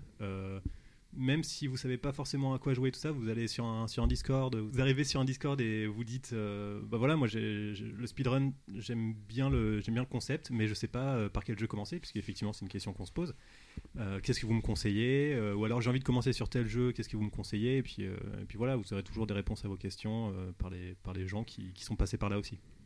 Et donc ça le fait d'être sur Twitch aide vraiment à faire ce, ce premier pas vers le speedrun entre guillemets. Bah, du coup, euh, moi à l'époque, il y a quelques années, j'ai beaucoup suivi, c'était le euh, speedrunner euh, AM qu'on a pu voir euh, sur nos lives assez souvent, qui tenait des ouais, ouais. émissions, même qui faisait souvent des, des super plays dans l'émission euh, Super Play, donc des speedruns. Et c'était l'époque où il était sur Resident Evil 4 sur GameCube et c'était passionnant à suivre parce qu'on le voyait euh, s'entraîner, découvrir des, des glitches, euh, puis avancer jusqu'à faire un record mondial. Alors je l'ai pas vu quand à l'époque il a fait son, son record mondial euh, en, direct, mais c'était voilà, il y avait ce côté passionnant de voir l'entraînement voilà du, du joueur et voilà de voir sa communauté qui était derrière lui. Dès, dès qu'on approchait voilà dès qu'il approchait pardon d'un, temps, enfin tout le monde devenait fou dans le chat. Enfin il y a un côté vraiment comme dans un match en fait d'un, sport, il y a un côté vraiment le public est derrière. Enfin, on sent que comme s'il portait un petit peu le, le speedrunner. Il y a ce côté-là qui est aussi, Mm. je trouve, euh, enfin qui est pas unique, mais qui est vraiment, enfin dans le jeu vidéo, qui est quand même assez euh, cool, tout simplement. Oui, c'est clair. C'est assez rare à partir. euh, Enfin, le seul euh, milieu, selon moi, dans lequel tu retrouves ça, c'est quand tu as des, des compétitions officielles derrière de, de gros ouais. jeux de, Mm. de, ouais, de, de l'e-sport. Mais euh, alors que là, pas du tout. Je veux dire, les mecs sont pas professionnels à proprement parler. Après, ils ont passé énormément de temps sur le jeu. Mais c'est vrai que c'est. c'est- le speedrun étant vraiment accessible à beaucoup de gens euh, et assez facilement, c'est vrai que bah, on peut très vite s'identifier, très vite avoir envie d'essayer de faire pareil. Mhm. On se rend compte que bah, effectivement, ça demande plus de- d'efforts que ce qu'on pensait. Mais, euh, mais voilà, il y a ce côté accessible qui fait que bah, dès qu'on voit euh, un runner faire, euh, faire quelque chose, effectivement, il arrive sur la fin de sa run. Tu sais que ça fait une heure et demie qu'il est là, que s'il arrive à faire tout bien dans les cinq prochaines minutes, il a le record du monde. Bah, t'as la pression pour lui. Et, euh, Oui, ça met une certaine hype. Ouais, euh, ça, au c'est truc, exactement ouais. ça. Oui, et puis du coup aussi Twitch, euh, ça a permis de de d'avoir un instantané, comme disait tout à l'heure Babar. Mm. C'est-à-dire que les gens ont plus d'intérêt à regarder quelque chose qui se passe actuellement plutôt que quelque chose en différé qu'ils pourront regarder plus tard. Mine de rien, en fait, les Oui. vues généralement sont beaucoup plus euh, nombreuses l'heure des Twitch. En fait, et du coup, euh, ouais, ouais, c'était beaucoup, beaucoup plus sympa pour le speedrun. Et puis, euh, côté interaction, voilà, on disait, on disait que le chat euh, aussi, voilà. Oui, de- ouais, c'est Ouais. ça. Tu, puis en plus, tu peux poser des questions à celui qui fait le Mm. speedrun. Tu peux, euh, tu peux ben, voilà, poser des questions, parler avec les autres, apprendre d'autres choses. Euh, Je trouve que c'est plus instructif à la limite. Et puis, je trouve, euh, et ça c'est un phénomène que j'ai pas mal vu aussi sur, euh, sur, les, les- sur les speedruns euh, sur Twitch, c'est qu'au final, euh, à, la fin de la run, donc on va dire, je sais pas, sur une run qui dure deux heures, dans la dernière demi-heure, tu vas voir énormément de monde et même des gens qui connaissent rien au speedrun. C'est-à-dire que juste parce qu'ils sentent que bah, euh, tu es en train de faire quelque chose de relativement impressionnant et que tu vas peut-être réussir à battre ton record, bah, ils restent. Et en fait, euh, moi je voyais, c'était à l'époque euh, Mister MV qui faisait du, speedrun sur, euh, sur Mario Odyssey. Entre le moment où, entre la dernière demi-heure entre guillemets et la fin de la run ou avant, s'il se foirait avant, il perdait euh, 500 viewers parce que les gens ils regardaient juste ah bah ce qu'il va réussir. Puis bah s'il réussit, euh, après ils ont plus rien à voir du coup ils se barrent. S'il réussit pas, bon bah on va pas regarder depuis le début, c'est chiant, du coup on se barre aussi. Alors que t'as vraiment ce côté euh, effectivement hype comme on disait sur euh, sur la fin ou même quelqu'un qui n'y connaît rien au speedrun, suffit qu'il connaisse un minimum le, jeu vidéo en général, pas forcément même le, jeu auquel il joue tout de suite. Parce que c'est pareil, un Mario c'est pas compliqué, on, sait, quel est le but du jeu. Donc juste de, de, voilà voir quelqu'un qui, qui fait quelque chose d'impressionnant et qui est sur le point d'y arriver, ça, clairement ça, attire du monde aussi. Hmm, ouais, clair. Et puis du coup, on a parlé de speedrun.com, on a parlé de, Twitch. Est-ce que Squeaky, tu voulais parler un petit peu de Runner Guy? Oui, en fait, euh, Runner Guy, euh, alors moi, pourquoi je voulais en parler? Parce que c'est par là que je suis vraiment rentré dans le, monde du speedrun. Euh, C'est-à-dire que donc Runner Guy, j'en parlais tout à l'heure, c'était celui que moi j'avais vu faire le, le Ocarina of Time en blind, entre autres. Et euh, bah, un jour, je suis allé sur un de ses streams et euh, j'ai commencé à poser des questions. Et puis voilà, il fait Ah, bah, n'hésite pas à passer sur le Discord. Alors, totalement anglophone. Ce qui, moi, m'a pas dérangé, mais je leur ai dit quand même, bah, au niveau des termes techniques, des choses comme ça, il y a des fois où Mhm. je vais juste être complètement perdu. Oh, c'est pas grave et tout ça. Au pire, tu vas sur Google Traduction, tu essaies de nous expliquer, il n'y a pas de souci, on comprendra. Puis derrière, ils disent, bah voilà, euh, là, à tel, à tel moment, il faut que tu fasses ça. Et du coup, ils, sont, ils, ils aident vraiment beaucoup. Et je me souviens, il y avait un truc où j'étais beaucoup resté de mon côté un peu après ça, à essayer de, m'entraîner sur des trucs. Et euh, il y avait un bug, enfin un glitch, pardon, que j'arrivais pas du tout à faire. Et je comprenais pas parce que j'avais suivi des tutoriels. euh, pendant un moment, je faisais du frame par frame. Je fais, mais je fais, exactement ce qu'il faut faire. Et euh, bah là, tu arrives sur le Discord, tu fais, ah voilà, bah, je vais faire ça, euh, et j'y arrive pas, comment ça se fait? Là, tu dis, bah attends, euh, tu, peux lancer une diffusion sur Twitch, un truc comme ça? Oui, et puis euh, tu lances, puis fait, ah, mais euh, tu, joues tu joues sur quelle version? Et bah, Oh merde. je joue sur la version européenne. Et bah voilà, C'est- il est là ton problème. Il, il est, il est que ta version c'est du 60 Hz, c'est que bah, du coup euh, t'as as des, glitches qui fonctionnent pas sur le 60 Hz et que bah, il faut que tu joues à la version, euh, version américaine quoi. Entre ça et les mises à jour des jeux, ça a dû être super galère en fait au fur et à mesure pour le speedrun quoi. Bah clairement là, euh, pour, euh, je reprends pour moi l'exemple de Mario Odyssey puisque c'est le plus récent et celui que j'ai le plus vécu. Euh, Il y, avait, il y avait un glitch, euh, très gros glitch qui permet qui permet de passer en fait à travers un, sphinx qui normalement euh, tu lui poses une question il se décale. En fait là tu passes à travers tu rentres euh, tu rentres dans la salle et ça te permet de rester un peu dans les murs et de- d'avoir un putain de raccourci quoi. Et euh, bah, tout le monde s'était dit bah, ça, ça gâche pas l'expérience de jeu du joueur lambda. Donc ils ont aucune raison de, de- de- de fixer ce bug en fait. Sauf que euh, ils ont fini par sortir une mise à jour avec des ballons où le but était d'aller cacher des ballons dans des endroits. Et bah, du coup il y avait possibilité d'aller cacher le ballon dans le sphinx et Oh, donc, du coup, merde. fait bon bah on va fixer le problème et puis là dans le monde du speed enfin moi je me suis demandé mais qu'est-ce qu'ils vont faire? Est-ce qu'ils vont faire une catégorie à part? Est-ce que au final ils ont toujours fait une seule catégorie mais effectivement tu précises euh, le- le- la version que tu utilises pour euh, pour se rendre compte mieux des enfin se rendre mieux compte pardon des, des temps que tu fais et de, de quelle version tu as Mais moi, du coup, j'ai une question. À ton avis, les, les créateurs de jeux vidéo, ils en pensent quoi en fait du speedrun? Parce que d'un côté, c'est se faire démonter son jeu, repérer en fait les points faibles que tu as eu en le codant. Et euh, du coup, ça peut peut-être être vexant, non?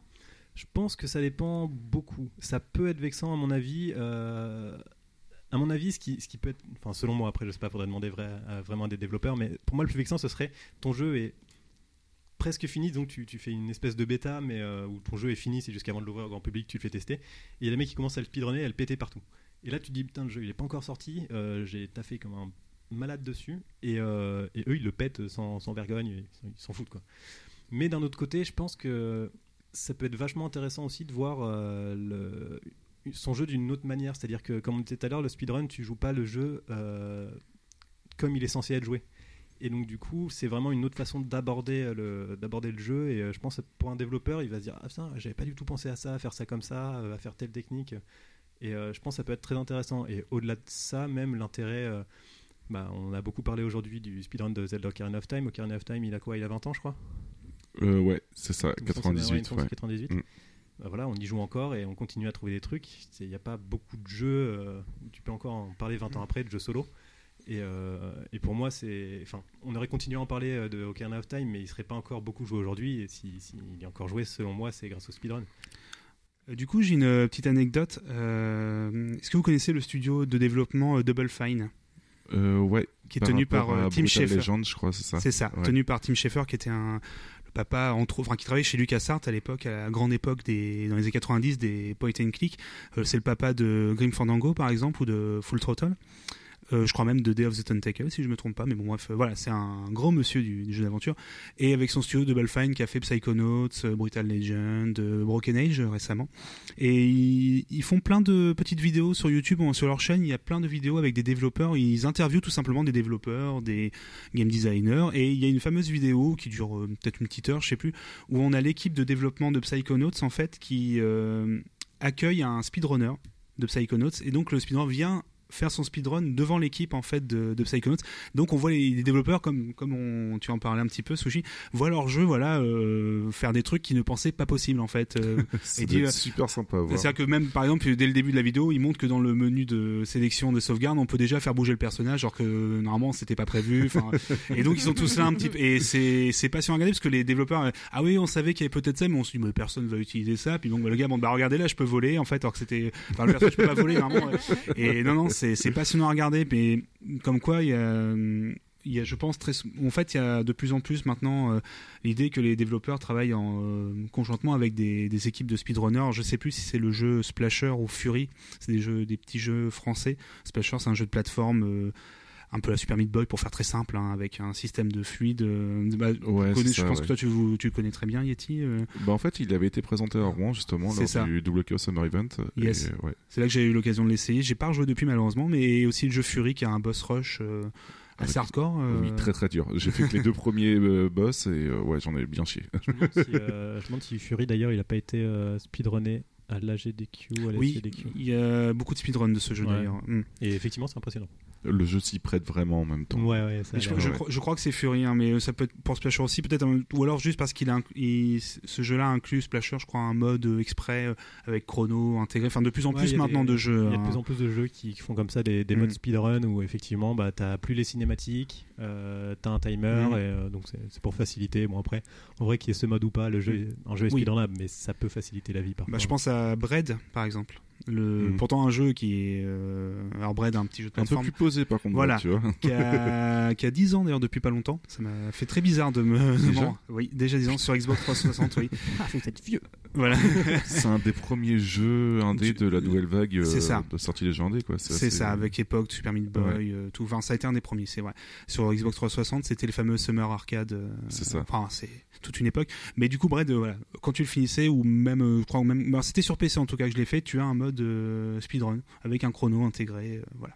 Donc je pense que de plus en plus de développeurs, de toute façon, maintenant, justement- voilà, incluent le speedrun dans leur développement. Et justement, pour euh, compléter un petit peu, au Stunfest, justement, tu as une euh, très grande partie jeu indé, en fait. Et euh, j'avais discuté avec quelques développeurs et ils trouvaient ça très drôle que la plupart des... Enfin, il y a pas mal de joueurs, en fait, qui viennent là-bas, qui sont des joueurs assez hardcore et qui généralement essayent de speedrunner les démos des jeux qui sont présentés là-bas.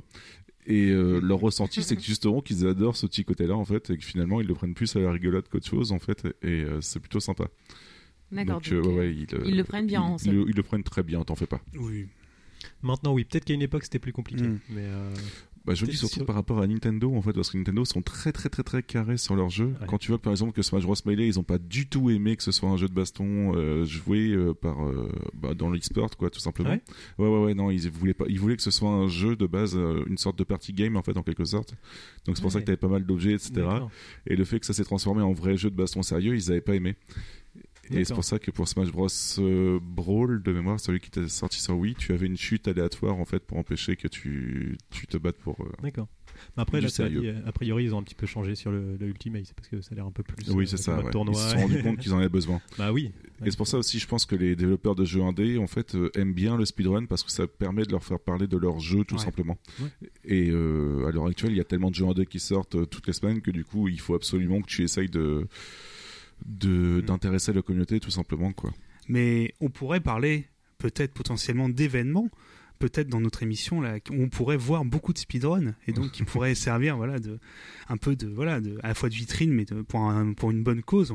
Peut-être euh, je sais pas. Tu voudrais parler de marathon de Voilà, peut-être par hasard, le plus grand des hasards ferait que peut-être on viendra parler de ça. Cette Je regarde, je regarde ce conducteur. Ah oui, ah bah tiens, on en, on en parle. maintenant. Oh là là, Quel hasard hein. incroyable. Très belle transition en tout cas. Bah tiens, si on parlait des marathons de speedrun. Hein Donc, Et bah non.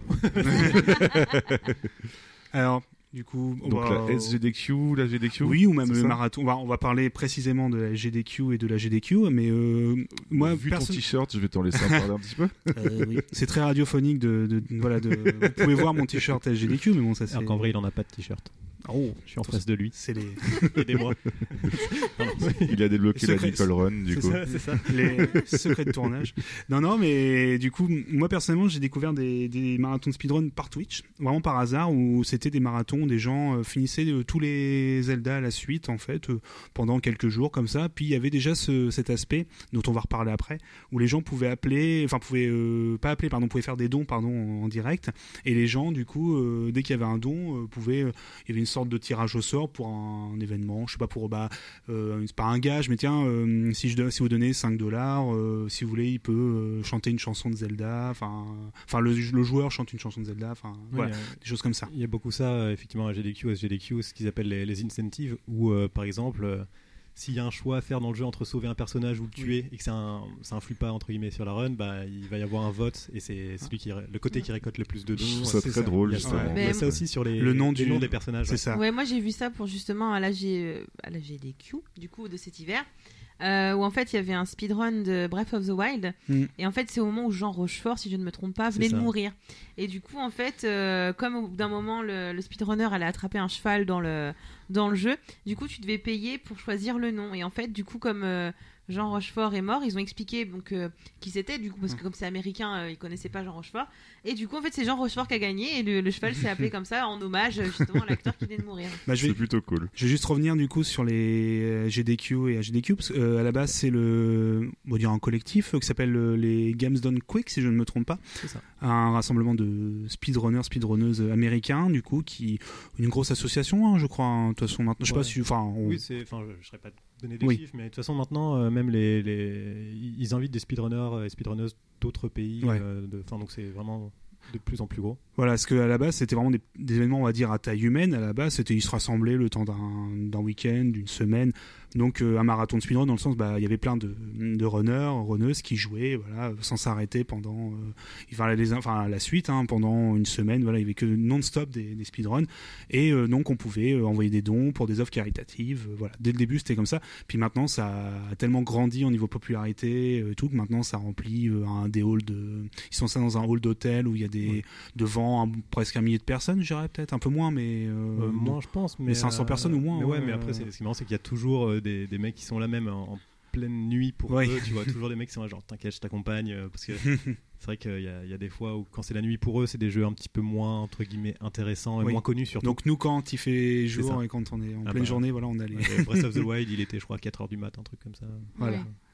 Moi je l'ai regardé le Mais, matin en me euh, levant. hein, euh. mais du coup, euh, c'est c'est vrai que là maintenant, euh, alors j'ai plus le chiffre exact, en, exact pardon, en tête, Mais euh, la dernière HDQ, on s'est approché où on a dépassé le million. Ah oui, oui, plus. Je crois Ouais. qu'on est plus proche des 2 millions Ah ouais, même de. mais c'est ça, donc c'est énorme. Et c'était. euh, ouais. 2 millions de dollars. Et chaque, je crois même qu'il disait même que c'était un de leurs plus gros donateurs. euh, c'est Médecins sans frontières ou Ah oui, ça, euh, la ouais. Croix-Rouge, c'est ça, je crois, selon Ah, le- ça l'événement. dépend. Je crois qu'il Voilà. me semble que ça dépend. Enfin, en pour le, la lutte contre le cancer ou. En fait, Cet hiver, c'était la la- lutte contre le cancer, je crois. Là, Voilà. cet hiver, c'était la Prevent Cancer Foundation. Voilà.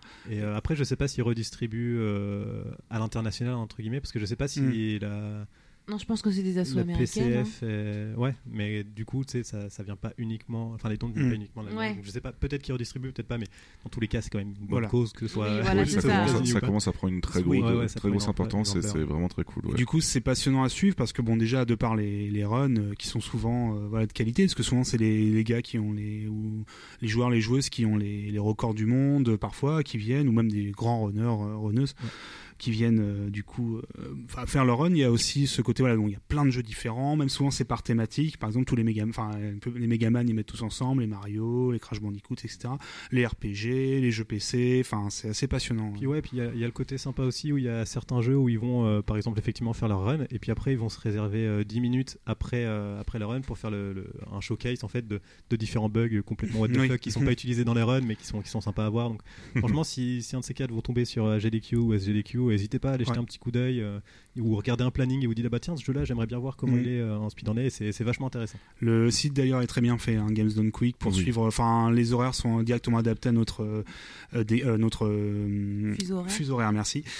Euh, voilà, il y a, on, a, on en parlait, le système de dons, où on peut participer à des tombolas. Si on donne telle, telle somme, on peut être dans une tombola pour gagner des, des cadeaux. Ouais, il y a des beaux trucs. hein. Voilà. La dernière fois, j'avais vu une, une statue Yoda. euh, je crois que c'était à l'échelle en plus. Et euh, enfin, le truc vraiment magnifique. Donc après, c'est une tombola, il faut donner un minimum. euh, Voilà. Ouais, donc c'est euh, c'est vraiment un très bon événement. Ouais, et puis en plus, euh, comme on disait tout à l'heure, c'est retransmis en France Voilà. grâce à French Restream en fait. C'est ça. Donc, euh, enfin, quand j'y retransmis, c'est traduit en France justement. euh, Oui, et- c'est le stream. Enfin, c'est officiel. Hein, c'est Ouais. euh, offici- Enfin, c'est un restream officiel. Hein, c'est euh, le. Enfin voilà où le- bah, des groupes de speedrun. Bah, à la base, c'était Mister MV, je crois, qui faisait ça. euh, Il a participé. ouais. Voilà, au tout début, voilà, Ouais. qui et du coup après voilà, euh, c'est euh, tout, euh, voilà, tout plein de speedrunners voilà qui qui s'organisent pour euh, bah, commenter, comme on en parlait avec Chacha, voilà. Et il y a aussi ce côté, voilà, si vous faites un don, parfois à certains moments, vous pouvez influer, donc voilà, sur des décisions. Par exemple, le fameux Super Metroid, est-ce qu'on sauve ou pas les animaux à la fin. Voilà, c'est Et puis il y a des les fameuses incentives aussi. Il y en a euh, spéciales. euh, Enfin, il y a les, les, les fameuses tombolas. En fait, il y en a où c'est que le public français entre guillemets qui va pouvoir Mm. remporter celle-là. Il y en a, il y en a un petit peu à disons un candidat réduit pour avoir plus de chances en France, euh, enfin d'avoir des gagnants aussi Mm. français parce qu'effectivement bah ça, ça- ça donne ça donne de partout, mais il y a, il y a énormément de streams. Je crois qu'il y en a un russe, il y en a un espagnol aussi. Enfin il y a vraiment vraiment c'est un gros événement qui est bien organisé. Il y a Ouais. très peu de retard, donc euh, Oh oui, franchement, je, toujours. euh, je conseille. Bonne ambiance. Et... Donc du coup, il y en a un l'été et un l'hiver, c'est ça c'est ça. Ouais. Il y a aussi les européennes, euh, les ESA, c'est European Speedrun euh, Assembly, c'est ça? Si je ne me trompe pas, c'est les euh, entre guillemets. Alors je vais faire très simple, un peu l'équivalent, mais au niveau européen en fait. D'accord. On a le même niveau français, il me semble, avec le Bourg-la-Reine. Oui, le Bourg la Reine, ouais, je connais, ouais. Donc, euh, Il y a plein d'initiatives, enfin il y a plein. on vous invite du coup à regarder. euh, de je- speedrun, de marathon. Je pense que sur ce French Restream, le, le site, il doit y avoir un calendrier de, de Oui. tout ça, généralement. Donc euh, voilà. Puis surtout, voilà, on parle du t-shirt, donc il y a le fameux site Yeti. Bah, pour le coup, Ouais. Yeti qui euh, propose des t-shirts du coup où une partie de l'argent est re- reversée du coup aux associations. C'est souvent comme ça que je fais mon don en fait, c'est en achetant des t-shirts euh, pour euh, la GDQ. Puis sinon, tu as aussi des des fois il y a des humble bundles aussi sur le site où pareil Ah oui, l'argent ouais. il y a plein de promos, voilà, il y a plein d'événements qui permettent aussi de faire un don à sa manière. Ouais, mais parfois simplement en regardant le stream, l'argent de la pub souvent est reversé après. Donc voilà, Donc, chacun à son échelle peut euh, voilà participer au don en fait. Donc voilà, donc euh, si vous êtes curieux de- par rapport à ce qu'on a raconté aujourd'hui, n'hésitez pas du coup à aller voir et puis euh, ça vous fera beaucoup plus d'infos et euh, une bonne grosse émission généralement qui dure quand même pendant une semaine, donc vous savez de quoi faire. Euh, on va clore un petit peu, enfin on va clore tout court pardon la cinquième partie et notamment le speedrun et euh, on va entamer une nouvelle partie en fait qui sera euh, récurrente dans tous nos podcasts cette année qui est nos recommandations hors jeux vidéo. Donc globalement, c'est en deux minutes, on va vous recommander un petit quelque chose euh, culturel qui euh, n'est pas un jeu vidéo, qui peut être de la musique, un film, une série, un livre ou une sortie, et qui nous a fait plaisir et qu'on vous recommande, tout simplement. Alors du coup, ce petit jeu, est-ce que quelqu'un veut commencer? Euh, Sushi? Bah vas-y, on t'écoute. Alors, du coup, euh, moi, en dehors du jeu vidéo, je suis une grande fan de littérature. Donc, j'aime beaucoup lire, beaucoup, beaucoup, beaucoup. D'ailleurs, je crois que je lis même plus que je ne joue aux jeux vidéo. hein. Euh, C'est plutôt. Ouais, le scandale. Donc, euh, en général, je suis plutôt tout ce qui est fantasy, euh, même livre jeunesse. hein. Moi, je suis une grande fan d'Harry Potter. Enfin, j'ai grandi avec Harry Potter, donc voilà. Mais je vais pas vous parler d'Harry Potter aujourd'hui parce que ce serait trop simple. En fait, euh, à force euh, de lire toujours les mêmes styles de livres, j'ai décidé de m'intéresser un peu à ce que j'appelle de la littérature classique, dans le sens classique mais de nos jours. hein. Tout ce qui est écrivain, euh, genre super connu, qui fonctionne très bien, genre Musso, tout ça. Et récemment, je me suis intéressée à un livre de Marc Lévy, donc, qui est sorti cette année, donc le 22 mai, qui s'appelle, attendez, Une fille comme elle, donc euh, qui est aux éditions Robert Laffont et Versi- Versilio, voilà. Donc en fait, je vais vous lire le synopsis parce que clairement, si je vous explique le livre, ça va être compliqué, vous allez rien comprendre. Comme ça, ce sera plus simple. Donc, alors, à New York, sur la 5e avenue, s'élève un petit immeuble pas tout à fait comme les autres. Ses habitants sont très attachés à leur liftier, Deepak, chargé, chargé de faire fonctionner l'ascenseur mécanique, une véritable antiquité. Mais la vie de la joyeuse communauté se trouve chamboulée lorsque son collègue de nuit tombe dans l'escalier.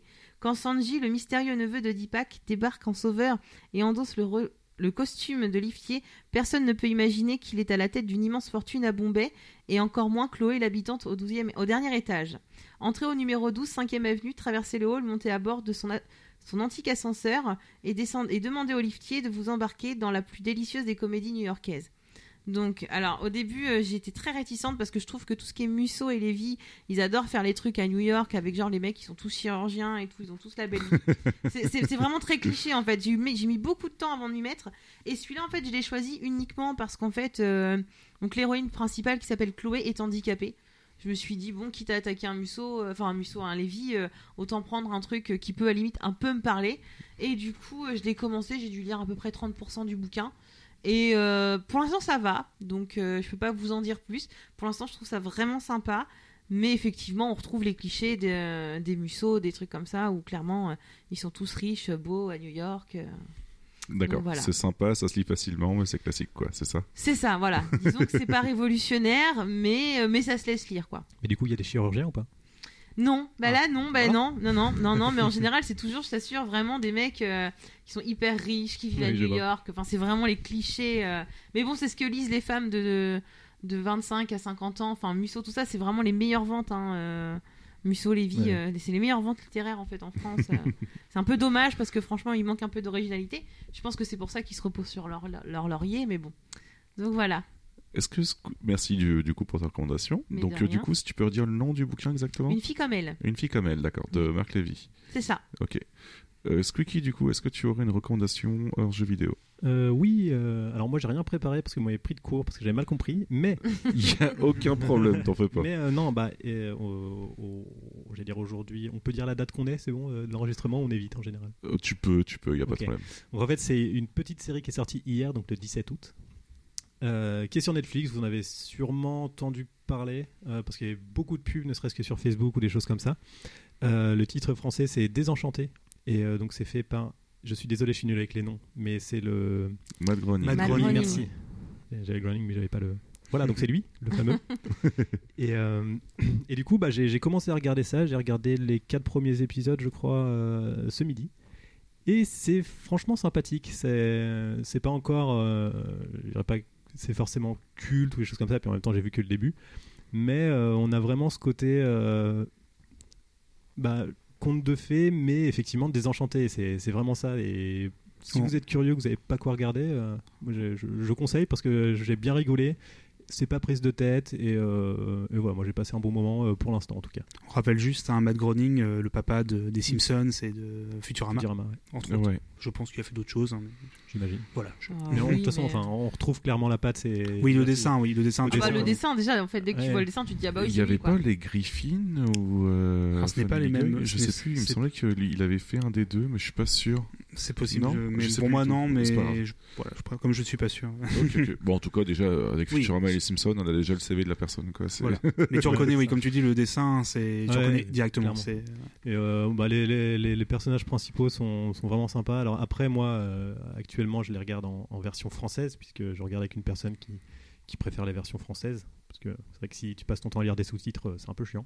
Du coup, on regarde en version française et les doublages sont bons. C'est vraiment, vraiment sympa. Le seul truc, moi, dans les doublages qui, qui, m'a fait bizarre, c'est euh, donc dans les trois, j'allais dire héros, mais c'est pas vraiment des héros, mais trois personnages principaux. Il y a donc euh, une princesse, un démon et un elfe. Et en fait, le démon est doublé par le même voice actor que Sam Genji dans, dans le, dans le Ça doit perturber, non et bah, franchement, quand, quand- au début il fait ça, surtout que le démon c'est un, c'est un petit chat quoi. Enfin, et donc, du coup, quand, quand t'entends, euh, puis c'est pareil, c'est la voix de Cartman aussi. Donc du coup, euh, c'est carrément Ah, bizarre au début, mais en fait tu t'y fais bien parce que le Monsieur personnage. Non mais c'est un peu ça, mais tu t'y fais bien euh, parce que moi le personnage c'est un, c'est un démon et euh, tu ouais tu retrouves un peu le côté Cartman et au début moi je me suis dit putain c'est Sam Genji ça va faire trop bizarre et en fait bon, tu tu t'y habitues comme à chaque fois que tu retrouves une voix mais Ouais, c'est ça. mais c'est c'est vrai sûr. que.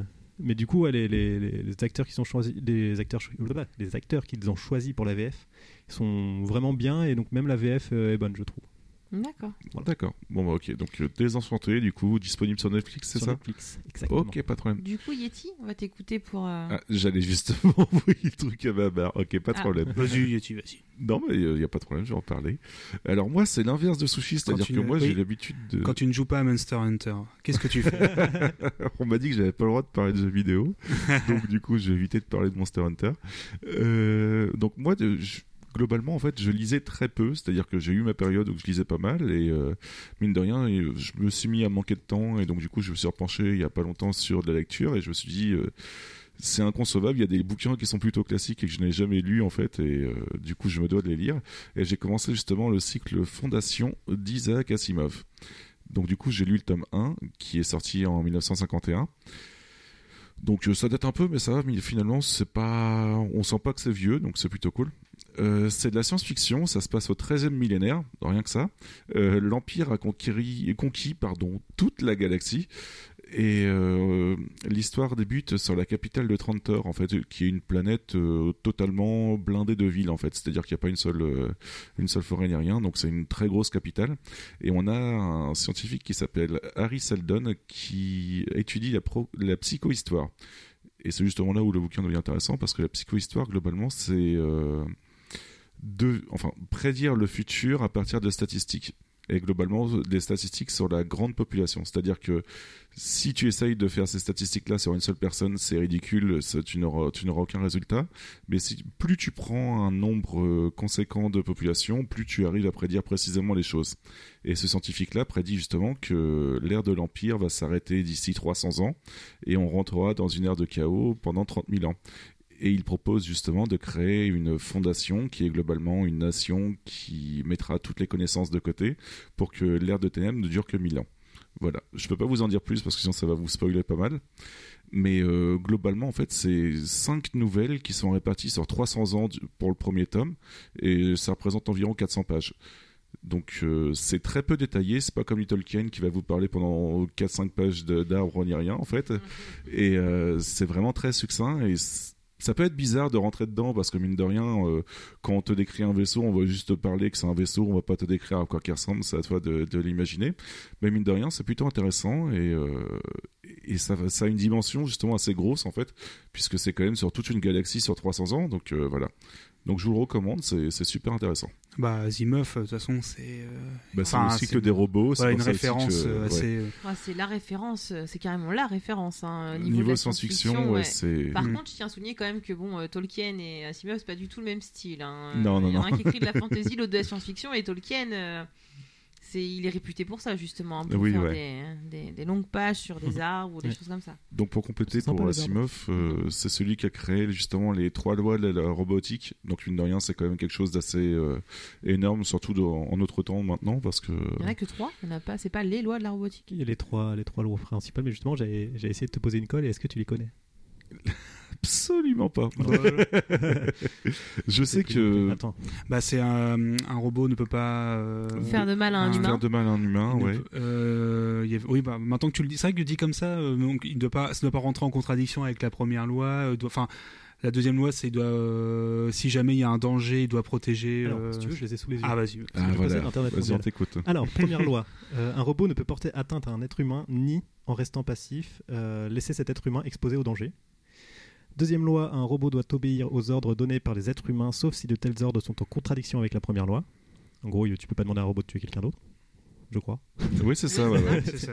Euh, et troisième loi, un robot doit protéger son existence dans la mesure où cette protection n'est pas en contradiction avec la première ou la deuxième loi. Et justement, pour rebondir là-dessus, je vais te complètement te mindfucker. Mais en fait, le cycle des robots de- d'Isaac Asimov t'explique que ces lois-là ne marchent pas. Et euh, justement, je vous encourage à lire pour Ah, savoir hmm. pourquoi. Parce qu'en fait, il y a une Hmm. quatrième règle qui est euh, inventée dans, dans ce- ces bouquins-là. Voilà. Ah ouais, moi, je sais pas pourquoi, j'étais persuadée qu'il y en avait plus que trois. Non, non, En en, fait- vérité, de base, il y en a que trois. Et il y en a une quatrième Du coup, je passe- qui Je vais peut-être pas spoiler, mais effectivement, je crois qu'il Voilà, ouais, ouais. il ne faut pas le dire. Faut pas le dire. Du coup, allez lire. Mais en tout cas, voilà. Donc, euh, Isaac Asimov, c'est du très très bon niveau science-fiction et c'était une, c'était une honte de ne pas avoir lu jusqu'à présent. Donc, euh, je tente de rattraper les choses. Et Babar, toi, euh, quant à toi, tu as quoi comme recommandation Euh, quand je ne suis pas occupé à essayer d'avancer dans mon backlog de l'infini euh, sur Steam ou sur PS2 ou sur n'importe quelle autre console, que le backlog aussi de Netflix ou de, de tout en fait, c'est un peu le backlog de la vie en fait.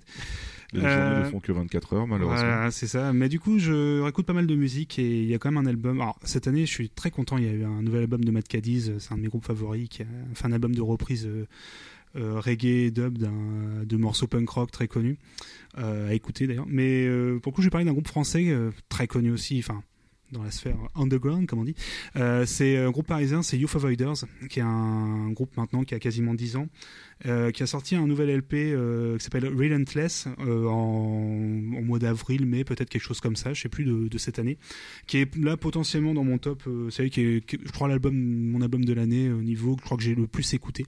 Donc Youth Avoiders, c'est du punk hardcore rapide, très influencé années 80-90, avec pas, il n'y a pas de disto dans la dans la guitare, ce qui fait qu'on a ce son un peu old school en fait, euh, un chant. euh, ultra énergique et tout. Enfin, de toute façon, depuis leur début, euh, c'est un groupe qui était déjà un peu au-dessus du lot au niveau des compos. Ils ont sorti beaucoup d'EP. C'est que leur deuxième LP, mais j'avais un peu peur à l'époque quand ils avaient sorti leur, leur LP que ça tienne pas entre guillemets. enfin, je trouve que sur format court, le groupe s'en sortait très très bien. Je j'avais peur que sur LP, en format un peu plus long, ça ça perde un peu d'efficacité, mais en fait non, le LP était incroyable. Puis là, le deuxième est encore mieux. Enfin, ils sont. D'ailleurs, ils sont revenus à 4 Avant, ils étaient, ils étaient à deux guitares pendant un moment. Ils sont revenus à une seule guitare, mais voilà, c'est un des meilleurs, un des meilleurs albums que j'ai pu écouter pour le moment euh, cette année. Et Youth Avoidance, j'ai hâte de les revoir en live. Ça fait super longtemps. Et c'est pareil, un groupe live qui est. euh, Ils sont tout le temps en tournée, de toute façon, un peu partout. Je crois qu'ils étaient en Asie il n'y a pas longtemps. Euh, ils, ont déjà tourné aux États-Unis. Mais ça, voilà, ça, ça reste un groupe à, entre guillemets à petite échelle, mais qui euh, commence à bien euh, avoir sa petite renommée et c'est amplement mérité. Donc, Youth Avoiders, euh, n'hésitez pas à l'écouter sur le bandcamp du, du groupe directement. Et puis, euh, si vous voulez soutenir, allez au concert, puis achetez le LP euh, tout simplement. Vous pouvez l'acheter en vinyle. euh. Ok, ok. Et c'est quoi le nom de l'album exactement? Relentless. D'accord, j'étais voilà. pas sûr que tu l'aies dit, mais. euh, Euh, si, mais c'est vrai que je le dis avec un Ok, autant pour moi. euh. Youth Avoiders, voilà. moi, j'avais pas suivi. Youth Avoiders. Mais écoutez, c'est ultra énergique. Même si vous n'êtes pas un gros fan de punk, c'est de punk rock, ça reste euh, tellement, ça bouge tellement, il y a tellement d'énergie. euh, voilà. ça- D'ailleurs, leur EP juste avant, c'est Time Flies, je crois, j'ai plus le nom en tête. Euh, un des meilleurs EP que j'ai écouté aussi, tout style confondu. Voilà. Quatre morceaux et ça, ça dure quoi Moins de 10 minutes et un des meilleurs trucs que j'ai pu écouter. Voilà. Ok, bah merci beaucoup pour toutes vos recommandations. Euh, c'est le moment de se dire au revoir. Donc du coup, je remercie déjà euh, Chacha qui est parti tout à l'heure et surtout euh, bah, et aussi euh. Spooky Oui. d'avoir participé à ce podcast-là. C'était super sympa. Merci. Bien, merci de Bah, l'invitation. on te remercie. hein. On remercie Chacha, comme tu as dit, encore une Oui, fois. exactement, encore Un une fois. Eurostream FR aussi. D'avoir bien voulu réenregistrer parce qu'en fait, on va vous balancer un petit peu les coulisses, mais euh, on avait prévu d'enregistrer il y a un mois et on a eu quelques petits problèmes techniques et donc du coup, on a dû recommencer. Enfin, on a Donc, enregistré, mais bon, c'était. euh, on a, on a semi-enregistré, qu'on pourrait dire. enregistré euh, pas avec le bon micro. Voilà, avec 5% du volume, c'était pas ça. vraiment euh, potable. Donc on vous a fait un beau petit truc euh, beaucoup mieux et euh, avec euh, toujours nos deux invités, donc ça fait super plaisir qu'ils soient revenus. Oui. Euh, on va se quitter là, mais avant, on voulait quand même vous parler un petit peu du sujet du mois prochain qui paraîtra du coup en octobre et qui est. Ouh, on va avoir peur. Ouh, on est prêt de- fait très bien les effets spéciaux. Oh là là, n'y ayez pas peur. Tu Euh, dans le fantôme. Ah, ouh. Donc du coup, comme on sera très proche de ouh, Halloween, oh là là. Euh, le prochain épisode sera peur. pour le mois d'octobre. et ce sera donc sur Suspense, le survival horror. Exactement. voilà ouais, comment le genre a évolué de ses débuts à de nos jours. Voilà. Donc on a hâte de l'enregistrer cet épisode en tout cas parce que c'est un sujet assez passionnant. Oui, Babar est plutôt foufou. Il était bah, quasiment euh, motivé à le faire tout seul. Donc, euh, C'est le nouveau euh, projet, 8 heures de podcast sur euh, Alone in the. Dark, on dit. Euh, Non, mais voilà. En attendant, euh, si vous voulez nous suivre sur internet, n'hésitez pas du coup sur Facebook euh, avec facebook.com slash B-Side Games tout simplement. On a aussi un Twitter arrobas B-Side underscore Games. Ouais. Euh, Sushi a un Twitter qui est Sawako underscore O88 que je me trompe pas. Ça fait un joli smiley, c'est pour ça que j'aime bien. C'est ça. Et on a Babar Je découvre Twitter en qui découvre 2018. Twitter avec B-Side Games justement. Au top de la technologie, hein, encore une fois. qui est trouvable sur euh, BG underscore Babar. Et moi, tout simplement, vous pouvez me retrouver sur euh, le Twitter de Yetzati. E Et- Y-E-T-Z-A-T-I. Aussi, ne- n'oublions pas, où Squeaky, où est-ce qu'on peut te regarder sur Ah. Alors, euh, bah, soit sur twitch.tv slash squeaky, mais en ce moment j'ai rejoint une structure, on lance une TV qui tourne de, de 14h à 23h, 5 jours sur 7. Et euh, donc c'est euh, sur twitch.tv slash venture TV, donc V-E-N-T-U-R-E-TV. Sinon, euh, bah, si vous allez suivre mon Twitter, à chaque fois que moi je passe en live, euh, je mets le lien. Donc mon, Twitter à moi c'est Squeaky Squeak. Donc euh, S-Q-U-I-C-K-Y, S-Q-U-I-C-K. Ouais, je suis bien dit. C'est bon. et, euh, et voilà, donc n'hésitez pas, vous êtes les bienvenus, vous aurez droit à une super babouche virtuelle. Si vous pas. avez des questions sur Mario Odyssey, Oui, euh, aussi, comme ça, tant ou sur d'autres trucs, sur le sens de la vie, euh, des, sur, Sur le Sur sens de la vie, Sur les lois de la robotique. de quelle Voilà, couleur, voilà, de quelle couleur repeindre vos murs, tout ça, je, je suis un spécialiste en, en couleur de, de- Enfin bref. Voilà, voilà. Et on n'oublie pas de mettre 5 étoiles si possible sur iTunes, si ça vous a plu, bien entendu. Hein, Ouais, 5 d'ailleurs- étoiles. D'ailleurs, sur le conducteur, il y a marqué bande de pingouins. Exactement, oui, c'était notre menace suprême en fait. Voilà. On était 5 étoiles, bande Alors, de non, pingouins. je tiens à préciser qu'on ne menace pas, on conseille vivement. D'accord. Euh, Et puis un petit commentaire. Un petit commentaire si ça vous a fait plaisir. voilà. Oui. N'hésitez pas à nous dire, de toute façon, si ça vous a plu. Hein, on- Oui, on vous attend même si vous avez des questions. Ou si ça ne euh, vous a pas plu, voilà, pas plus, pas des de problème. constructives. euh, Exactement. pas des trucs, ah, c'est de la merde. Est-ce Donc, qu'il on faut parler plus de Monster Hunter, voilà, ou de David Douillet Judo sur PS2 Allez-y. hein. Ou sur Tales of, tout simplement aussi pour Sushi, ça lui fera toujours plaisir. Voilà. Euh, du coup, on va se laisser sur une petite musique que Chacha Max nous avait sélectionnée, qui est une musique de Kirby's Epic Yarn et qui s'appelle Butter Building. Donc, on vous fait des gros bisous et puis on vous dit au mois prochain. Au mois prochain, bisous. Bisous. Ciao Salut